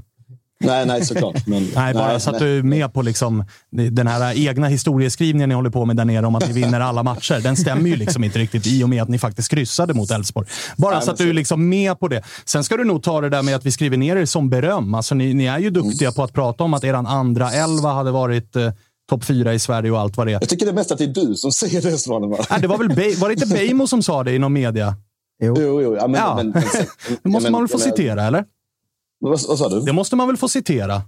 Ja, ja men absolut. Nej, men, men, alltså, så här, jag tror att det kan väl alla vara ganska rörande överens om att, att de spelarna som vi byter in, till exempel igår, hade gått in i de flesta lagen oh ja. i allsvenskan. Eh, oh ja. Så det finns väl egentligen ingenting att säga om det. Men, men, men det finns ju egentligen inget lag i, Sverige, eh, i världen som, som, som vinner alla sina matcher eller är dominanta. Även, även liksom Bayern München de har ju, har ju liksom svagare perioder i, i sina säsonger. Så att, att tro att vi ska dominera och vinna bara för att vi har x antal miljoner mer på kontot, det ser jag som en, en orimlig uppgift. Även om vi gärna vill, vill tro att det ska gå såklart. Mm. Eh, Eh, Tjena Marcus. Din självbild är ju som vanligt på topp. Eh, men hur ser du på att resten av fotbollseuropa ju ser både Glimt som Nordens stora lag, inte Malmö FF såklart? Mm. Jag kunde inte röra mig mindre, absolut inte. Misstänkte att det svaret eh, skulle komma. Ja, det där tror jag de knyter även i fickan i Malmö, fast inte erkänner det bara. Ja, ja, ja. ja, ja Nej, men jag kan säga så här, var, man blir inte ledsen när de åkte ut. eh, men du, den här veckan då? För det väntar ju en eh, relativt tufft sådan. Ni, ni, har ju eh, ett spelschema som, som är vad det är. Hur, hur ser du på det som komma skall? Ja, men, alltså, det är det som är grejen. För att såna här ladd, att ladda inför AIK hemma, det behöver man inte, man behöver inte säga till spelarna att, att nu är det liksom stormatch, nu måste ni ladda på det. Det gör de ju automatiskt. Eh, men den, den, stora, stora utmaningen är att möta Värnamo borta, möta Jonas Terns liksom, eh, liksom, pannbensgäng. Det är ju, det är ju eh, den största utmaningen som vi står inför, att vi ska faktiskt motivera oss. För där har vi historiskt sett alltid haft problem. Alltså bara kolla vi mötte Varberg efter, vi mötte Varberg efter en Champions League-match och liksom blev totalt utspelade eh, av ett lag liksom som bara slår långt. Eh, så jag, absolut att, att, eh, att, eh, att man är lite smånervös inför den matchen. Men sen men matchen efter så har vi Göteborg hemma. Och för första gången på, på hundra år så är de ju med och, och faktiskt spelar fotboll och vinner matcher. Så vi, har ju, vi, vi möter dem i, i, en, i, en, i en liknande match där, där, där spelarna kommer att vara taggade till tusen. Och, Men där de ju förra året lyckades göra det som AIK under min livstid typ aldrig har gjort, nämligen besegra er på bortaplan. Va? Mm, mm. Uh, ja, men det gjorde de. Men det var ju inför, inför 3000 åskådare och liksom ut, utan hela den laddningen som är inför en stormatch. Och, Eh, jag vet inte om det var, om det var han, Häckensnubben som var med här tidigare. Att det var Göteborgarna bestämde sig redan i match nummer två att de skulle, de skulle liksom spela på resultat. Eh, och, eh, nu, det tror jag inte att de har råd att göra med den svansföringen de har i år. Eller liksom den eh, säsongsinledningen. Så tror jag inte supporterna nöjer sig med att de ska gå för kryss. Utan de vill säkert gå för segern också. Jag tror att, att det gynnar väl bara oss. eh, att de också vill skönt, fotboll. eh, hur skönt är det som supporter att ha ett lag? Alltså jag vet ju hur det är att ha en rival som man alltid slår. Ni har ju den med AIK på hemmaplan. Alltså hur skönt är det att veta att bara det, det, historien upprepar sig gång på gång på gång? Där kom det leendet igen, ja. Eh, nej, men jag, jag jag är själv född 96 så att jag har ju aldrig varit med och, och förlorat mot AIK på hemmaplan. Så jag vet ju faktiskt inte hur det känns. Eh, Ah, det, Kul för dig. Ja, men, stort grattis. Är det extra skönt att det är, alltså, för jag menar den svansföringen som AIK gärna har, det måste vara ganska skönt som supporter då att ständigt liksom trycka tillbaka den ner i halsen. Alltså jag tycker att den här, den här briljanta snubben som, som kastade en stol på, på sin medsupporter, han liksom illustrerar lite just den. eh, AIKs bortamatch i Malmö. Att man har, liksom en, eh, har en jävla svansföring som man oftast får käka upp. Det tycker jag var en väldigt fin illustration. Fredde, du ville komma in med något här. Ebbe, hur viktigt tror du målet var för Ola igår då? Han såg ju riktigt rörd ut efter matchen också när han gjorde intervjun där. Det var ju nästan, det var ju tårar i ögonen på honom. Och han har ju verkligen kämpat sig tillbaka och få göra det här målet måste betyda otroligt mycket för honom, men också för, för er fans. Jag menar, för, för hela, alltså för, även för alla supportrar och, och, och medspelare så såg man ju att målet, liksom, det var ett extra högt måljubel när det var just var Ola. Det var så jävla fint för man såg det liksom i hela speluppbyggnaden. Den, den vändningen han gjorde. Så jag skrek ut att han såg ut som 20 och direkt efter så gör han liksom ett mål som, som han, han inte har gjort på, på många år. Och jag tycker det är, Eh, ja, det är vackert att se. Eh, och den, eh, den intervjun han får göra i paus, där han liksom redan då är tårar, det gör ju, gör ju, inte, gör inte saken sämre. Så att, nej, det, är, det är jävligt kul. Och, jag, jag snackade med min, min kära far efter matchen om, detta igår. Att det, det säger någonstans ganska mycket om, om mentaliteten i den mannen. Att han åker på en korsbandsskada istället för att bara ge upp. Typ som Wernbloom och de nissarna uppe i Göteborg eh, gjorde. Utan han faktiskt väljer att ladda om och ställa om sig. Att han ska fan tillbaka och han ska vinna fler matcher. Han ska avgöra fler matcher. Och där- Eh, där kan man det, ju faktiskt det är som- ändå något, eh, något jävligt häftigt i det. Och det kan man ju som motståndarsupporter faktiskt också känna när man zoomar ut och zonar ut lite grann ifrån den här matchen. Att här, man unnar en spelare i den åldern att faktiskt komma tillbaka. Att man ska få skriva sitt eget slut någonstans. Sen när det är för Ola, det vet fan. Och sen kan man ju vara jävligt lack över att det skulle, den comebacken skulle ske just mot AIK. Men det var ju någonstans också lite av... Eh, alltså du pratade om så här symbolik. Supporter som kastar en stol i skallen på sin polare. Det var ju ungefär samma liksom symbolik vart Malmö är när Erdal Rakip går sönder. In kommer Ola Toivonen. På läktaren, inte ens i truppen, sitter Sören Rex. Alltså det, det, det är ganska tydliga signaler som skickas, trots allt. Mm, absolut, jag, jag instämmer helt. Eh, härligt då. Du ska få fortsätta njuta, så ska vi fortsätta strö salt i våra sår genom att ringa Pontus Jansson. Han har också haft en hygglig helg. Ja, det, är, för fan, det ska bli gött att, att lyssna när jag får ledigt här i mitt jobb. Ja, härligt. Du, eh, kör på då. Ha det gött boys. Detsamma. Nej. Hej. Jaha, August. Alltså, de är så jävla... Ja, de är ju som de är, liksom. men, men eh, tyvärr så har de ju Alltså, rätt att jag, vara det. Jag är ändå bara glad att Josip inte är här. Ja, det är Vi, faktiskt, vi hade det- det lite är kontakt igår, både eh, innan och efter matchen. Och jag är jätteglad när jag insåg att han kommer inte till studion imorgon. Jag skrev Eh, faktiskt och frågade i, alltså, efter matchen. Kommer du vara med i Tuttosvenskan imorgon? Och han skrev nej. Jag bara, bra. Ja, exakt. Skönt. skönt Han såg att han och Ebbe eh, släckte törsten efter matchen igår och spydde man lite i munnen. Eh, Men så här då, ifall vi ska ta lite AIK då, innan vi ringer upp eh, Ponne, så är det ju 3-0 är alltid 3-0. Eh, det suger ju, men det är lite, ska jag säga, för att vara liksom lite djävulens advokat på något sätt, att det känslan är lite grann samma som efter Häcken. Att så här, 3-0, det är i kanske högsta laget. Alltså det är, jag tycker inte att AIK gör en match som är 0-3 dålig. 0-3, för de som inte såg den, signalerar ju AIK var utspelade, AIK hade ingen chans. Och lite samma som i så här Norrköping, vi pratade om Djurgården-Norrköping, att så här, Totte Nyman bränner eh, straffen och då kommer Djurgården. Det är ju ett läge, tycker jag, i den första halvleken där AIK är ganska bra. De får matchen lite dit de vill. Vi får kontra på fina ytor. Vi har en omställning med Jordan Larsson där han är en mot en och där syns det ju att han inte är i matchform. och vi har en nick från eh, Nabil Bahoui, är det va? Så, eller ett avslut från Nabil Bahoui som Mm. går i stolpen. Går den in kort innan pausvila, då tror jag att vi får se en annan match. Istället gör Malmö 2-0 på tilläggstid i första halvlek. Och så i andra så är, tycker jag AIK är ganska bra, men det kommer en omställning. Och lämnar man AC och Isak Kiese i de ytorna och man inte är påkopplade, så då smäller det ju. Ja, men exakt. Alltså, man har ju sett AIK göra betydligt värre insatser. Verkligen, men torska med typ 1-0. Exakt, exakt. Så att det på något sätt, om man liksom ska försöka hitta något form av halmstrå här, så är ju det, AIK har ju perioder där man är bra och det är många gånger nere i Malmö där man bara har stått där på borta sektionen och det är bara det är liksom en ljusblå våg bara sköljer över en gång på gång på gång och det radas upp hörner och Rosenberg armbågar någon och det är mål. Alltså så. Det var det ju inte igår. AIK har ju perioder stundtals där man liksom där vi för spelet. Sen så tror jag att Malmö var ganska bekväma i det, för att så många bra lägen har vi inte. Vi har, vi har ju, inte. vi har ju Nabbes stolpskott som är ju, som du säger, 1-1 där och det, då är det ju, då är det ju match. Liksom. Eh, men som du säger, så här, 3-0 i arslet. Det är jättesvårt att försöka. Det blir bara lite löjligt att sitta och försöka tycka att det var ändå helt okej. Ja, och hitta jag säger så här, även om vi hade gjort 1-1 där, Malmö hade säkerligen vunnit, men man Säkert. hade ju sett på matchen, tror jag, med lite mer Ja. nyktra ögonen att så här, 3-0, vi blev överkörda. Det var inte riktigt så matchen såg ut kanske. Nej. Sen har ju Malmö, om de ska ju ha det, den kvaliteten att de har Isak Kiese de har Anders Christiansen som nu fick spela på sin position.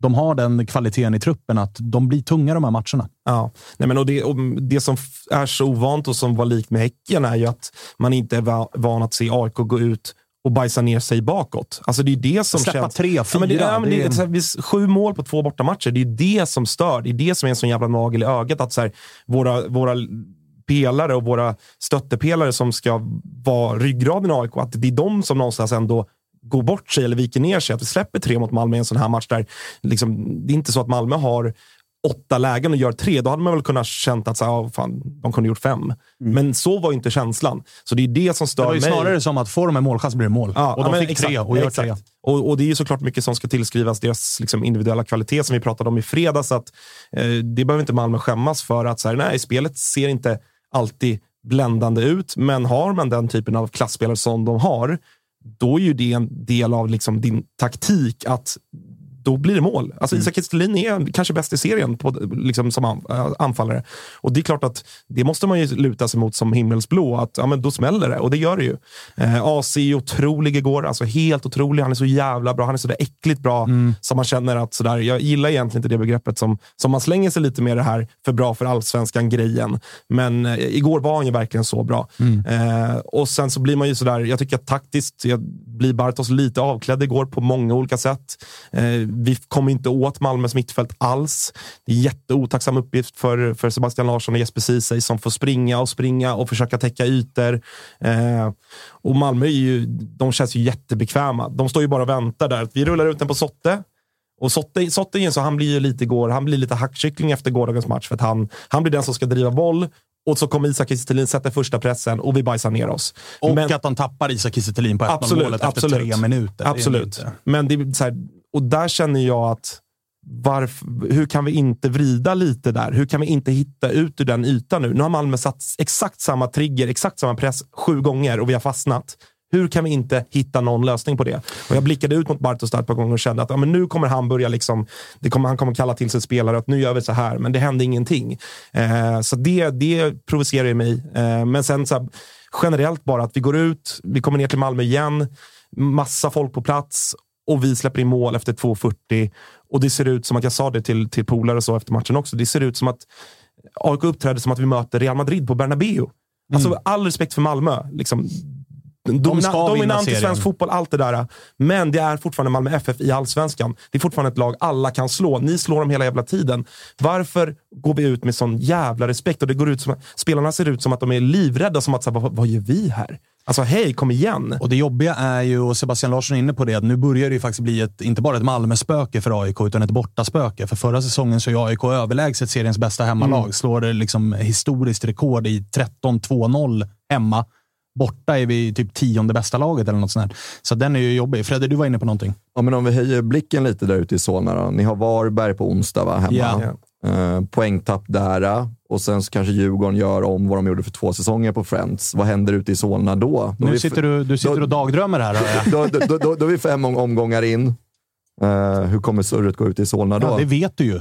Du vill ju bara ställa frågan för att vara jiddrig. Ja, det kommer ju vara avgå alla givetvis, ja. för det är så den här klubben fungerar. Nej, så, så är det ju såklart. Alltså, ja, det är klart, alltså, egentligen bara poängtapp Varberg så kommer det ju... Jo, men, då men, kommer ju kritiken börja bli stor. För att som, som vi inledde programmet med, vi torskar i Malmö. Jaha. Åh, oh, oh, fan. Ja, men alltså, det är det, inte det här... hela världen ur den aspekten, utifrån att det gör vi alltid. Men det är klart, poängtapp Varberg och gud förbjude derbytorsk. Men som sagt, det är lite som att jag trodde kanske att vi skulle kunna vinna i Malmö. Att du tror att ni ska ta pinne i derbyt. Men Ja, och jag menar, jag, vi hade ju ett inledande surr om att serien ser ut som den brukar se ut. Bortsett att nykomlingar, någon nykomling skräller. Än så länge så är ju AIK 2022 exakt samma AIK som 2021. Man åker på stryk borta, man knyter näven i fickan och så vinner man med 2-0 mot Varberg hemma och så känner man nu är vi tillbaka. Och så kommer ett derby. Ni kommer väl troligtvis spöa Göteborg borta och, och börja liksom brösta ut er i media. Edvardsen kommer ut och säga någonting och AIK är knäpptysta och så blir det 2-0. Så surrar lite. Ja, men exakt. Så, så vi vet ju hur den här serien funkar vid det här laget. Knappt så vi behöver ha den här podden. Vi vet redan hur saker och ting går till. Liksom. Men jag tänkte som, som neutral åskådare, jag håller med om att AIK var rätt bra. Alltså, det kändes som att det var rätt jämnt i chanser, bara att Kiese är skillnaden på något ja. sätt. Liksom. Men eh, vad fan har hänt mot Jenno? Vad dålig ja, Alltså jävlar det där, det... det där är ju, det är ju faktiskt, börjar nu bli ändå, nu har det gått tre matcher det börjar ändå bli ett litet orosmoment. Jag vet inte riktigt vad det är. om det är. Jag tror, jag, Utan att veta så känns det som att det finns... Jag har spekulerat i det liksom, eh, med, med vintern och transferfönstret i liksom bakhuvudet. Sådär, att är det någon sån grej att han är lite lack? Fast samtidigt har man inte hört massa rykten om att eh, Ajax ville ha honom och AIK tvingade kvar honom. Men det, det var ju lite surr om att så här, det fanns ett par franska klubbar som var intresserade. Ja, men det är lite den, den viben får man nästan. Att han är lite sned, han är lite omotiverad. För han ser inte alls... Eh, lite den här gått på myten om sig själv också. För det ser ut som att han försöker göra samma grejer som i fjol, men han mm. lyckas aldrig med dem längre. Nej. De här vändningarna på en femöring och sådär. Och dessutom så ser han ju fan till och med långsam ut nu. Alltså, ja. han, det är inte samma snabbhet. Så, att, så jag kör... hoppas nästan på en bänkning här mot Varberg. Ja, men nästan så att när vi ändå har plockat in Björnström, för det var ju liksom faktumet i fjol att han inte hade någon konkurrens. Sen så var han ju överlägsen i fjol, men nu har han ju ändå en riktigt bra spelare som konkurrerar med honom. Så att han kanske skulle må bra av att så här, hej, du är inte självskriven bara för att du var otrolig i fjol. För att han, han är ju den absolut största besvikelsen. Inte bara, tycker jag, viss brasklapp för sett till förväntningar, men liksom bara generellt. Eh, så han har varit en av de svagaste spelarna i AIK under de här tre matcherna. Tillbaka till att strö lite salt i såren. Då. Vi ska kolla hur läget är på de brittiska öarna med eh, Pontus Jansson. Vi får se ifall han svarar. Han ska vara på anläggningen och ta väl någon massage eller någonting. Här har vi med oss Pontus Jansson som jag gissar har haft en helt otrolig jävla helg. Tjena! Hur mår du? Alla, jag mår mycket bra. Mycket bra. Alla Malmö-representanter, ingen svarar på frågor utan de bara ler. Ja, de bara ler, ja. De säger ingenting. De bara ler i luren. Det behövs inte mer än så ju. Men du, eh, vad var skönast i helgen? 3-0 på Eleda eller ditt eget avgörande mål? Jag får nu säga mitt eget mål. Alltså, det var ett väldigt viktigt mål. Eh, men att avsluta, avsluta helgen med 3-0 mot AIK, det är klart. Det är inte fy skam det heller. Hade du velat strö lite mer salt i mitt sår så hade du kunnat säga där mitt eget mål, för det händer mer sällan än att Malmö spöar AIK. Okej, okay, lite så är det faktiskt. Det ligger någonting i det. Men du, vad säger du om matchen då? Vi är lite inne på så här, vi förstår, AIK vinner ju aldrig där och det är inte så att jag påstår att AIK hade kunnat vinna den här matchen. Men 3-0, det blev stora siffror. Ja, det var faktiskt en ganska jämn match. Alltså. Eh, skillnaden är väl att Malmö, Malmö är ett bättre lag, Malmö har bättre spelare. De har de här spetsspelarna som, som AIK just nu inte har. Ehm, det är väl egentligen det som är skillnaden. Ehm, så Malmö gör ju, de gör en bättre match än de gjorde hemma mot Elfsborg. Ehm, men då var också Elfsborg bättre, gjorde bättre motstånd än vad AIK gjorde Eh, mot Malmö igår. Men alltså, en, en okej okay insats, men 3-0 såklart. Det talar sitt tydliga språk att det var, eh, det var ändå klasskillnad till slut. Hur viktigt skulle du säga att det var för Malmö att få den här? För jag ska inte säga att det blev... Det var inte några liksom stormvågor på havet, men eh, prestationsmässigt så är det många som utifrån har haft högre förväntningar på hur Malmö ska spela här i inledningen på säsongen. Den här kuppmatchen mot Djurgården så tyckte ju många att så här, spelmässigt var Djurgården bättre än Malmö. Eh, den här matchen mot eh, Kalmar, det var lite brotta fotboll och sådär. Eh, tuff premiär på dålig matta och allt vad det är. Men framförallt så började, när man la ihop alla de här tre matcherna tillsammans, alltså inkluderat Elfsborgsmatchen, där ju Elfsborg faktiskt var riktigt bra och sårade Malmö ganska mycket. Hur viktigt var det att få 3-0 hemma mot AIK i det här läget? Ja, nej, men det är också det, kraven i Malmö är ju, är enorma. Alltså, Kalmar-matchen, bara går till den, alltså, det, är, det är en jättebra insats. Alltså, man släpper egentligen till ingenting och så skapar ändå en 3, 4, 5 högklasskvalificerade eh, eh, målchanser. Eh, så Kalmar-matchen är, är jäkligt bra. Det är bara att kolla på Kalmars matcher efter Malmö. De slaktade sina motståndare. Jag såg lite från extended highlights på matchen mot Degerfors igår. Det är sällan jag sett en sån utskåpning i Allsvenskan. Alltså. Så Kalmar, Kalmar är bra, det måste man komma ihåg. Och sen Elfsborgsmatchen, likadant där. Alltså Elfsborg också, alltså de har fina idéer. De, de vet vad de gör, väldigt tydliga och gjorde det svårt för Malmö.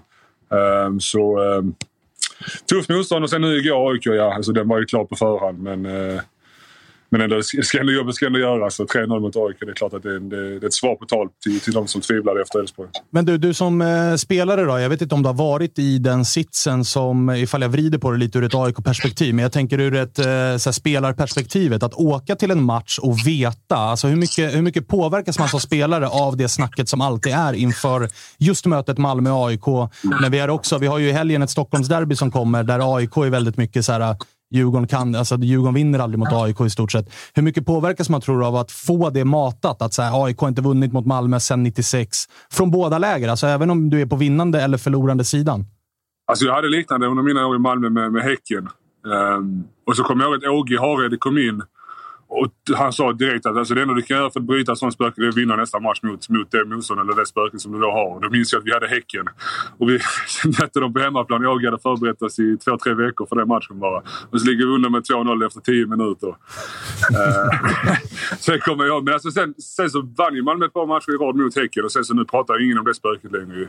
Så det enda man kan göra är ju att, att bara vinna nästa match. Och jag reagerar ofta på att jag var Djurgården hade problem med derby nu, att AIK pratar mycket om detta i media. Att, alltså, öppna inte upp för de här frågorna. Alltså, även om frågorna kommer så ge, ge, dem, ge inte media någon, ge inte någon, några andra supportrar, några andra spelare chansen om att prata om de här sakerna. Utan bara ha fokus på nästa match och vinna den. Eh, jag tycker nästan att de pratar för mycket om det. Klart får man fråga hela tiden men då får man ha någon form av strategi hur man ska svara på de här frågorna så det inte blir en debatt i, i fotbollsmedia om, om då de här sakerna. Så från typ spelarperspektiv så handlar det snarare om att typ stänga ute det? För att jag menar att det är en snackis, det går ju inte att komma ifrån. Alla supporter pratar om det, media pratar ut, om det. Framförallt utåt känner jag det. Alltså internt såklart. Man kan inte komma undan sanningen i, i slutändan men alltså utåt sett så ska man såklart ha en approach där man... Alltså fokus på nästa match och inte ska lägga vad ska man säga, onödig vikt på att man har haft ett, jag har haft ett spöke som i detta fallet. Så att, eh, jag reagerar nästan lite för det. Det är inte bara AIK just med Malmö, utan AIK generellt med deras bortaspel. Att nu har de haft sämre siffror de senaste, i alla fall förra året och börjat här nu också att internt såklart ska de prata om det, men utåt sen i media så, så skickar signaler om att eh, ja, fokus på nästa match och, och sen vinner de en match så, så kanske folk slutar prata om det. Där eh, tycker jag också är intressant, för där upplever jag att AIK har varit just med bortaspöket. Ifall vi tar, nu blir det AIK exemplet, men det händer ju ofta att lag har, antingen är man jättestarka hemma, svaga borta eller tvärtom och sådär. Ofta så tycker jag att det där inleds med, har du spelat typ fem raka bortamatcher utan att vinna, då tycker jag ofta retoriken från spelare och tränare är så här, nej men vi behandlar det som en vanlig match och vi tar det som, du vet, vi förbereder oss som vanligt och hela den grejen. Sen har det gått lång tid, alltså säg tio matcher. AIK har haft ett svagt ett och ett halvt år på bortaplan. Det är nästan som att man behöver ändra taktik och nu börja prata om det öppet. Att så här, vi måste hitta på någonting. Vi måste göra något annorlunda. Mm. Ja, nej, det är svårt. Hade någon suttit på vad som är svaret på detta här så hade man antagligen uträttat det. Jag menar, det Alltså jag vet inte, jag känner inte dem i AIK. Jag vet inte hur de pratar om de här. Jag följer inte AIK alltså på samma sätt som jag följer Malmö. Så jag vet inte hur snacket går kring, kring, kring eh, alltså media som följer AIK nära. Eh, jag följer bara med de stora medierna ju. Men alltså, ja, alltså, det enda de kan göra är att vinna nästa bortamatch. Eh, och sen ja, ha ett par bortavinster i rad och sen så såklart så kommer det där snacket att sluta så ganska snabbt efter det. Mm. Men tror du, man som, eh, tror du man som Malmö-spelare, pratar man någonting inom gruppen inför matchen om att så här, fan, de har inte slagit oss sedan 96? Är det en grej i laget också eller? Jag gillar inte att prata om alltså, historia, vad som hände för 30 år sedan och sådana saker. Alltså, klart att man kan, man kan nämna framförallt den poängen då att de hade svagt bortastatistik förra året. Den väger nog tyngre än att okej, okay, de har inte vunnit här på 30 år. Då vill jag hellre då att de hade, sämre. För att, så mycket tror jag inte på att, att det väger in. Men Ja, alltså kanske att det, att det nämns, men då är nog mer vikt vid att de hade ett, eh, svaga siffror på bortaplan förra året. Hur glad är du för Ola Toivonens skull? Ja, men otroligt glad. Ola är väl de som, en av de som jag är närmast i, i dagens Malmö eh, och pratar ofta. Och, och följt honom, hans väg tillbaka. Eh, och ja, väldigt glad. En klassaktion igår. Så alltså, nu är det bara Malmö måste göra allt de kan nu för att få igång Ola. För att får man in Ola i någorlunda fas så är han ju en, alltså en, en tongivande spelare och kommer ju vinna, kan vinna matcher, vinna matcher på egen hand för Malmös del trots sin, sin historik med skadade han nu och sin höga ålder. Så att, eh, där har Malmös eh, fysteam och eh, sportsliga ledning ett enormt ansvar för att få eh, få igång Ola och använda honom så, så mycket som möjligt. Vi pratade med Ebbe här tidigare. Han var inne på att så här, den tuffa matchen den här veckan, för nu har Malmö precis mött AIK på hemmaplan. Man har IFK Värnamo borta och sen väntar IFK Göteborg. Han var inne på att så här, det, är nästan tuffaste matchen den här tiden är Värnamo borta. För att du behöver inte motivera dig när AIK kommer på besök och det är mycket publik och det är stor match och mycket snack. Samma sak gäller med Göteborg. Han tog exemplet förra året att så här, Malmö spelade Champions League på onsdagen. Sen mötte man Varberg borta och blev utspelade. Liten pissarena och de är taggade till tårna och hela den grejen. Håller du med om den bilden att så här, Värnamo borta, den är nästan tuffast? Jag förstår ju resonemanget, men jag kommer ihåg på sommaren också hade man nått Champions League-kval och sen åkte man upp till Degerfors borta och vann med 5-0. Så det är klart att man kan hitta, hitta, hitta vet du, motiveringar för båda sidor. Eh, men jag tycker Malmö senaste åren har hanterat det ganska bra. Att man tar varje match på största allvar. Eh, och den, den lilla del jag känner av Milos är också exakt likadant. Att de kommer att ta varje match som för vad den är eh, och inte underskatta. Och framförallt inte nu i början av säsongen för nu är varje match, match viktig för att sätta tonen för säsongen. Så att, nej, det är jag inte orolig för. Men det är klart att du får extra motivation vid AIK hemma och Göteborg borta. Men jag tror man respekterar varandra på, på, på allvar. Hur gör man som spelare då? För det måste ju vara svårt. Alltså, ja, alltså för taggen får du ju naturligt mot storlagen. Ja, men exakt. Det är ju också viktigt vad man sänder för signaler inom truppen. Um, att de spelarna inte bara ledare och Malmös utan även spelargruppen tar det på största allvar. Att, uh, Ja, att dra upp de här poängerna. Hur, hur viktiga varje match är. Att det finns inga enkla matcher i Allsvenskan. Uh, och där har ju spelargruppen ett stort ansvar också. Härligt. Du, eh, vi får säkert anledning att återkomma. Du lär väl ha det där leendet eh, påkopplat eh, åtminstone ett par dagar till. Ja, livet leker för tillfället. Ja, jag förstår det. Och grattis ska vi säga också. Senast vi pratade med dig, då var du eh, förälder till en. Nu är du förälder till två. Ja, tack så mycket. Det har varit eh, några intensiva veckor. Lite mindre sömn och lite magsjuka och så här. Men eh, nej, det, det är värt det att vara tvåbarnspappa. Det är det. Ja, det kan jag skriva under på. Det är lite kämpigare, men man får tillbaka det sen. ja, jag har en fru som har hästjobb där hemma så jag kan sköta mitt på träningsanläggningen. Härligt. Du, eh, fortsätt njuta av livet då. Tack. Hörs vi. Och lycka, lycka till med bortaspelet. det kan, det kan verkligen behövas. Tack. Hörs vi. Det är det största leendet jag har sett tror jag. Ja, det var från öra till öra. Rekommenderar vi er som eh, tittar på YouTube också, att då får man också se leendet eh, ordentligt. Eh, svider ju, det där leendet. Ja, det gör ju det. Samtidigt. Men man är ju van. Ja, man är van och det, ja, vi återkommer ju ofta till det att eh, man har en tendens att gilla våra gäster som är med här. Eh, Pon har ju varit återkommande också. Det är en person som är väldigt eh, svår att inte tycka om. Särskilt med tanke på för alla oss allsvenska supportrar som brinner för den levande läktarkulturen så är ju Pontus Jansson ett föredöme utifrån eh, med sin plattform. Ju, alltså ett slitet uttryck bland fotbollssupportrar om favoritspelare. Han är en av oss. Ponne är ju, ja, han alltså, är ju, de han facto. är ju liksom gräddhyllan av den ja. typen av en av oss-spelare. Ja, så är, så, det, så är det faktiskt definitivt. Sen är han också fin på så sätt att när han var med i vårt premiärprogram, då var han ju med väldigt länge på Facetime. Sen skrev han ju direkt efter att så här, låt mig vara med. Jag älskar att prata allsvenskan. Jag kan vara med när ni vill i stort sett. Så han skulle han är, kunna vara ett stående inslag i varje avsnitt. Jag tror att han eventuellt kommer bli det när ja. han väl väljer att, att, flytta hem. Först ska han väl spela lite i Malmö, sen kommer han nog... Vi får köra som med Jocke Vi får Exakt. skyffla upp han en gång i Exakt. veckan så han får, så han får surra med oss. på SJ. Tänk att det är jävligt gött också att ha så till sin fru. Jag har jobb nu, jag måste vara borta från småbarnen i en kvart här. Svanemar ringer. Sorry. Ja, exakt. Det är eh, inte alla som har det när jag ringer kan jag säga. Eh, jag tänkte också att vi, vi, vi ska börja avsluta det här programmet, men jag gissar att det är en del malmöiter som undrar vad fan det var jag skrev på Twitter. Kan jag bara få förklara det? Eller det här med straffar? För det, Kör. det, det, det, Där är jag glad att jag är utanför. Ah, jag vet. Och det, det är klart att den, den landade ju kanske inte helt klockrent. Jag kände att jag mådde piss efter matchen. Gick och satt mig på tåget, fem timmar hemresa. Går in på Twitter, ser den tråden och tänker, okej Svanemar, han har ändå lite värre än mig nu. Alltså det jag menar är ju bara att så här, hade, hade, det där varit, nej, exakt, hade det där varit AIK så kommer ju den flaggan upp. Alltså det här med att domslutet är korrekt eller inte, det hör ju inte till saken när vi har spelat mot Malmö tidigare. Vi är ju korrekta mål som har dömts bort. TBT, Karikari, två meter onside. Då kom det ju en flagga helt plötsligt. Så det här är ju ingenting med beslutet att huruvida det är korrekt eller inte. Det, poängen är att domslutet, målet vinkas inte bort när det handlar om Malmö. Det hade det gjort om det var AIK. Vi minns Goitom när han stod offside på det här målet.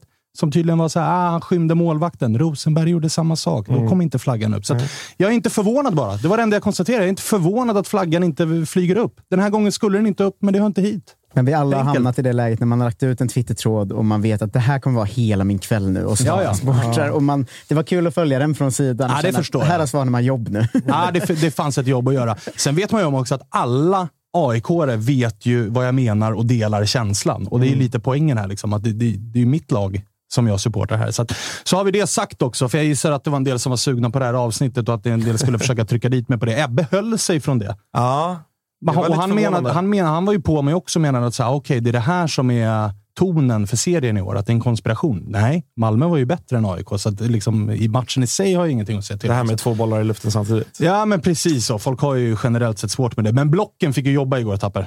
Det misstänker du. Exakt. Eh, Ignore, block. Man får ju sortera. liksom. Du håller dig på rätt sida, där får du vara. Blocken får jobba där. Ignore, du åker på den. Fredde, du har klarat det bra hittills. Man släppte du upp den där blocken? Det var ju någon som frågade förra veckan om du kunde blocka av den. Ah, alltså en gång blockad, alltid Ja, blockad. det, det, är så. Ja, det, det, det är det vi jobbar med. Gammal regel. Hur många nya blev det igår? Nej, men ett hundratal. Ja. Jag har en stabil lista från den gången jag klockade AIK för fyra år sedan mot IFK Norrköping. Det blev en jävla blocklista. Den kommer jag ihåg, den var fin. Det var Linnergate Linnér. 1.0. Exakt, som man stångades den kvällen.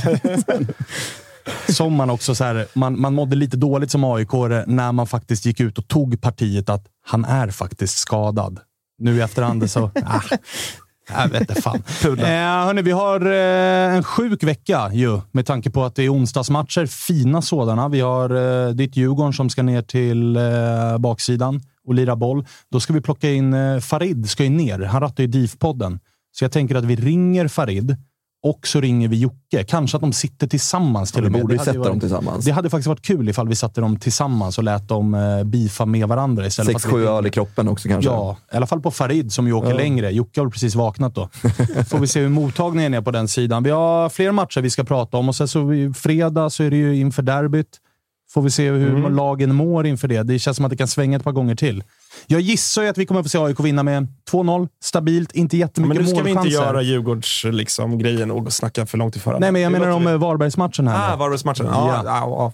Alltså, vi pratade om det förra veckan redan. Fan, den här matchen ska inte glömmas bort ur många olika aspekter. Dels sportsligt, men även liksom, eh, från klubbens håll och alla supportrar. Så det är lätt att det blir jättemycket fokus. Åka ner till Malmö. Och det, det måste jag ju säga, en av de sämre läktarinsatser från AIK-håll i Malmö på många år. Man, Är det så? Ja, men man märkte att eh, det var inte två pers som hade kört weekend i Köpenhamn och var liksom inne på dag tre och mådde pyton. Eh, det var mång, många trötta ansikten och så får man 1-0 efter två minuter. Då såg man att så här, okej, nu är jag alltså utcheckad resten av matchen. Då här. kickar bakfyllan in Ja, rejält. Ja. Nej, men alltså Malmö då och så, och så derby i helgen. Det är lätt att Varbergsmatchen glöms bort även ur ett supporterperspektiv. Så att, eh, viktig match på många, många sätt. Och det jag gillar ju vardagsmatcher. Eh, att kunna gå från jobbet sådär och eh, direkt till match. Det är ju alltid trevligt. Men vet du vad det är roligt? Alltså den fetaste matchen i veckan, alltså veckoomgången, det blir ju Pekingsäcken. För att där vi, alltså Djurgården-Blåvitt, den kan gå lite hur som helst och båda lagen kommer ändå må relativt bra. Är du, är du med på vad jag menar? Att så här, Djurgården kan till och med torska den och vara så här, "Ah, men vi är ändå med, vi har häng och hela den här grejen. Häcken-Peking, det är ju alltså det är, det är en sån ångestmatch. Man vill inte vara i Mackans skor. Nej, alltså förlorar vi den, då är det kris. Jag, jag, jag tror att ni vinner. Alltså. Jag tror att ni vinner. Alltså det, jag var ju ganska säker på att vi skulle krossa Djurgården i helgen till exempel. Så att jag kan inte uttala mig om de här frågorna. Men, Ja, men jag- jag tror att ni ja, vinner. det gör vi. Totte gör mål i alla fall. Ja, det är fan dags alltså. August är också en usel tippare, så det här talar ju emot. Fan. Talar, 1-1 va? eh, emot. Riktig kryssmatch. Eh, vad gör du vid 1-1? Är det kris då också, eller? Ja, nästan va? Ja, jag det vill nog fan, ni måste vinna. Ja. Det Ja, är min måste- känsla.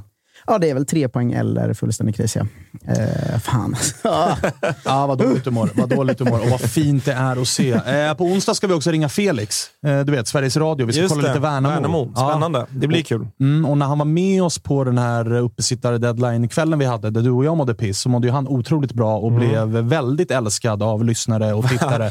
Kanske efter Ponne då, vår mest älskade liksom, eh, ringa in-gäst vi haft. Får man lov att säga. Så att eh, Felix ska tillbaka in och sen får vi se. Det blir nog ett jävla ringrace på onsdag i och med att alla är ju iväg på sina matcher och såna här grejer. Så vi får se vad vi bjuder på då helt enkelt. Kalle, du är eh, taggad i alla fall inför Jag är onsdagsavsnittet. taggad. Redan taggad inför onsdagen. Uh, vill flika in också det att uh, kika in på unibet.se slash hemmaklubben där ni kan alltså då rösta och stötta din klubb. Och eh, Det innebär då att hemmaklubben fördelar 20 miljoner kronor mellan klubbarna i Allsvenskan och Superettan varje år. Som supporter kan du rösta och påverka utfallet helt enkelt. Ju fler röster, desto mer pengar till eh, klubbarna. Gott så då. Vi eh, tackar för att ni har både lyssnat och tittat den här gången. Jag säger som vanligt, följ oss precis överallt. Kalle, du hade ett bra tips Ja. senast också om att gilla youtube Nej, men exakt. Släng en liten tumme på eh, själva YouTube-klippet nu. Som alla ni som är inne och tittar på det här, då har vi ju faktiskt ett par fina hundra sådana och det tycker vi jobbar in va? Eller? Exakt, och det är bra, för då, då, det är bra grejer helt enkelt. Jag kan inte det där. Ja, nej, men det är bra. där. Då, då det är bra. Syns, Det är bra syns, syns, man, syns man så finns man. och så Ja, men bra. Och finns vill vi ju gärna fortsätta Ja, det att eh, göra och sådär. Men eh, tack till er som är med oss. Lyssna på oss eh, och följ oss på Instagram och Twitter och hela den grejen. Så gasar vi helt enkelt vidare. Veckoomgång, det ska bli alldeles underbart ju. Så att vi kör Tre direkt. matcher på sju dagar. Ja, ja, ja, ja, ja. Full gas i både allsvenskan och totosvenskan. Underbart är det. Vi hörs. Hej, hej.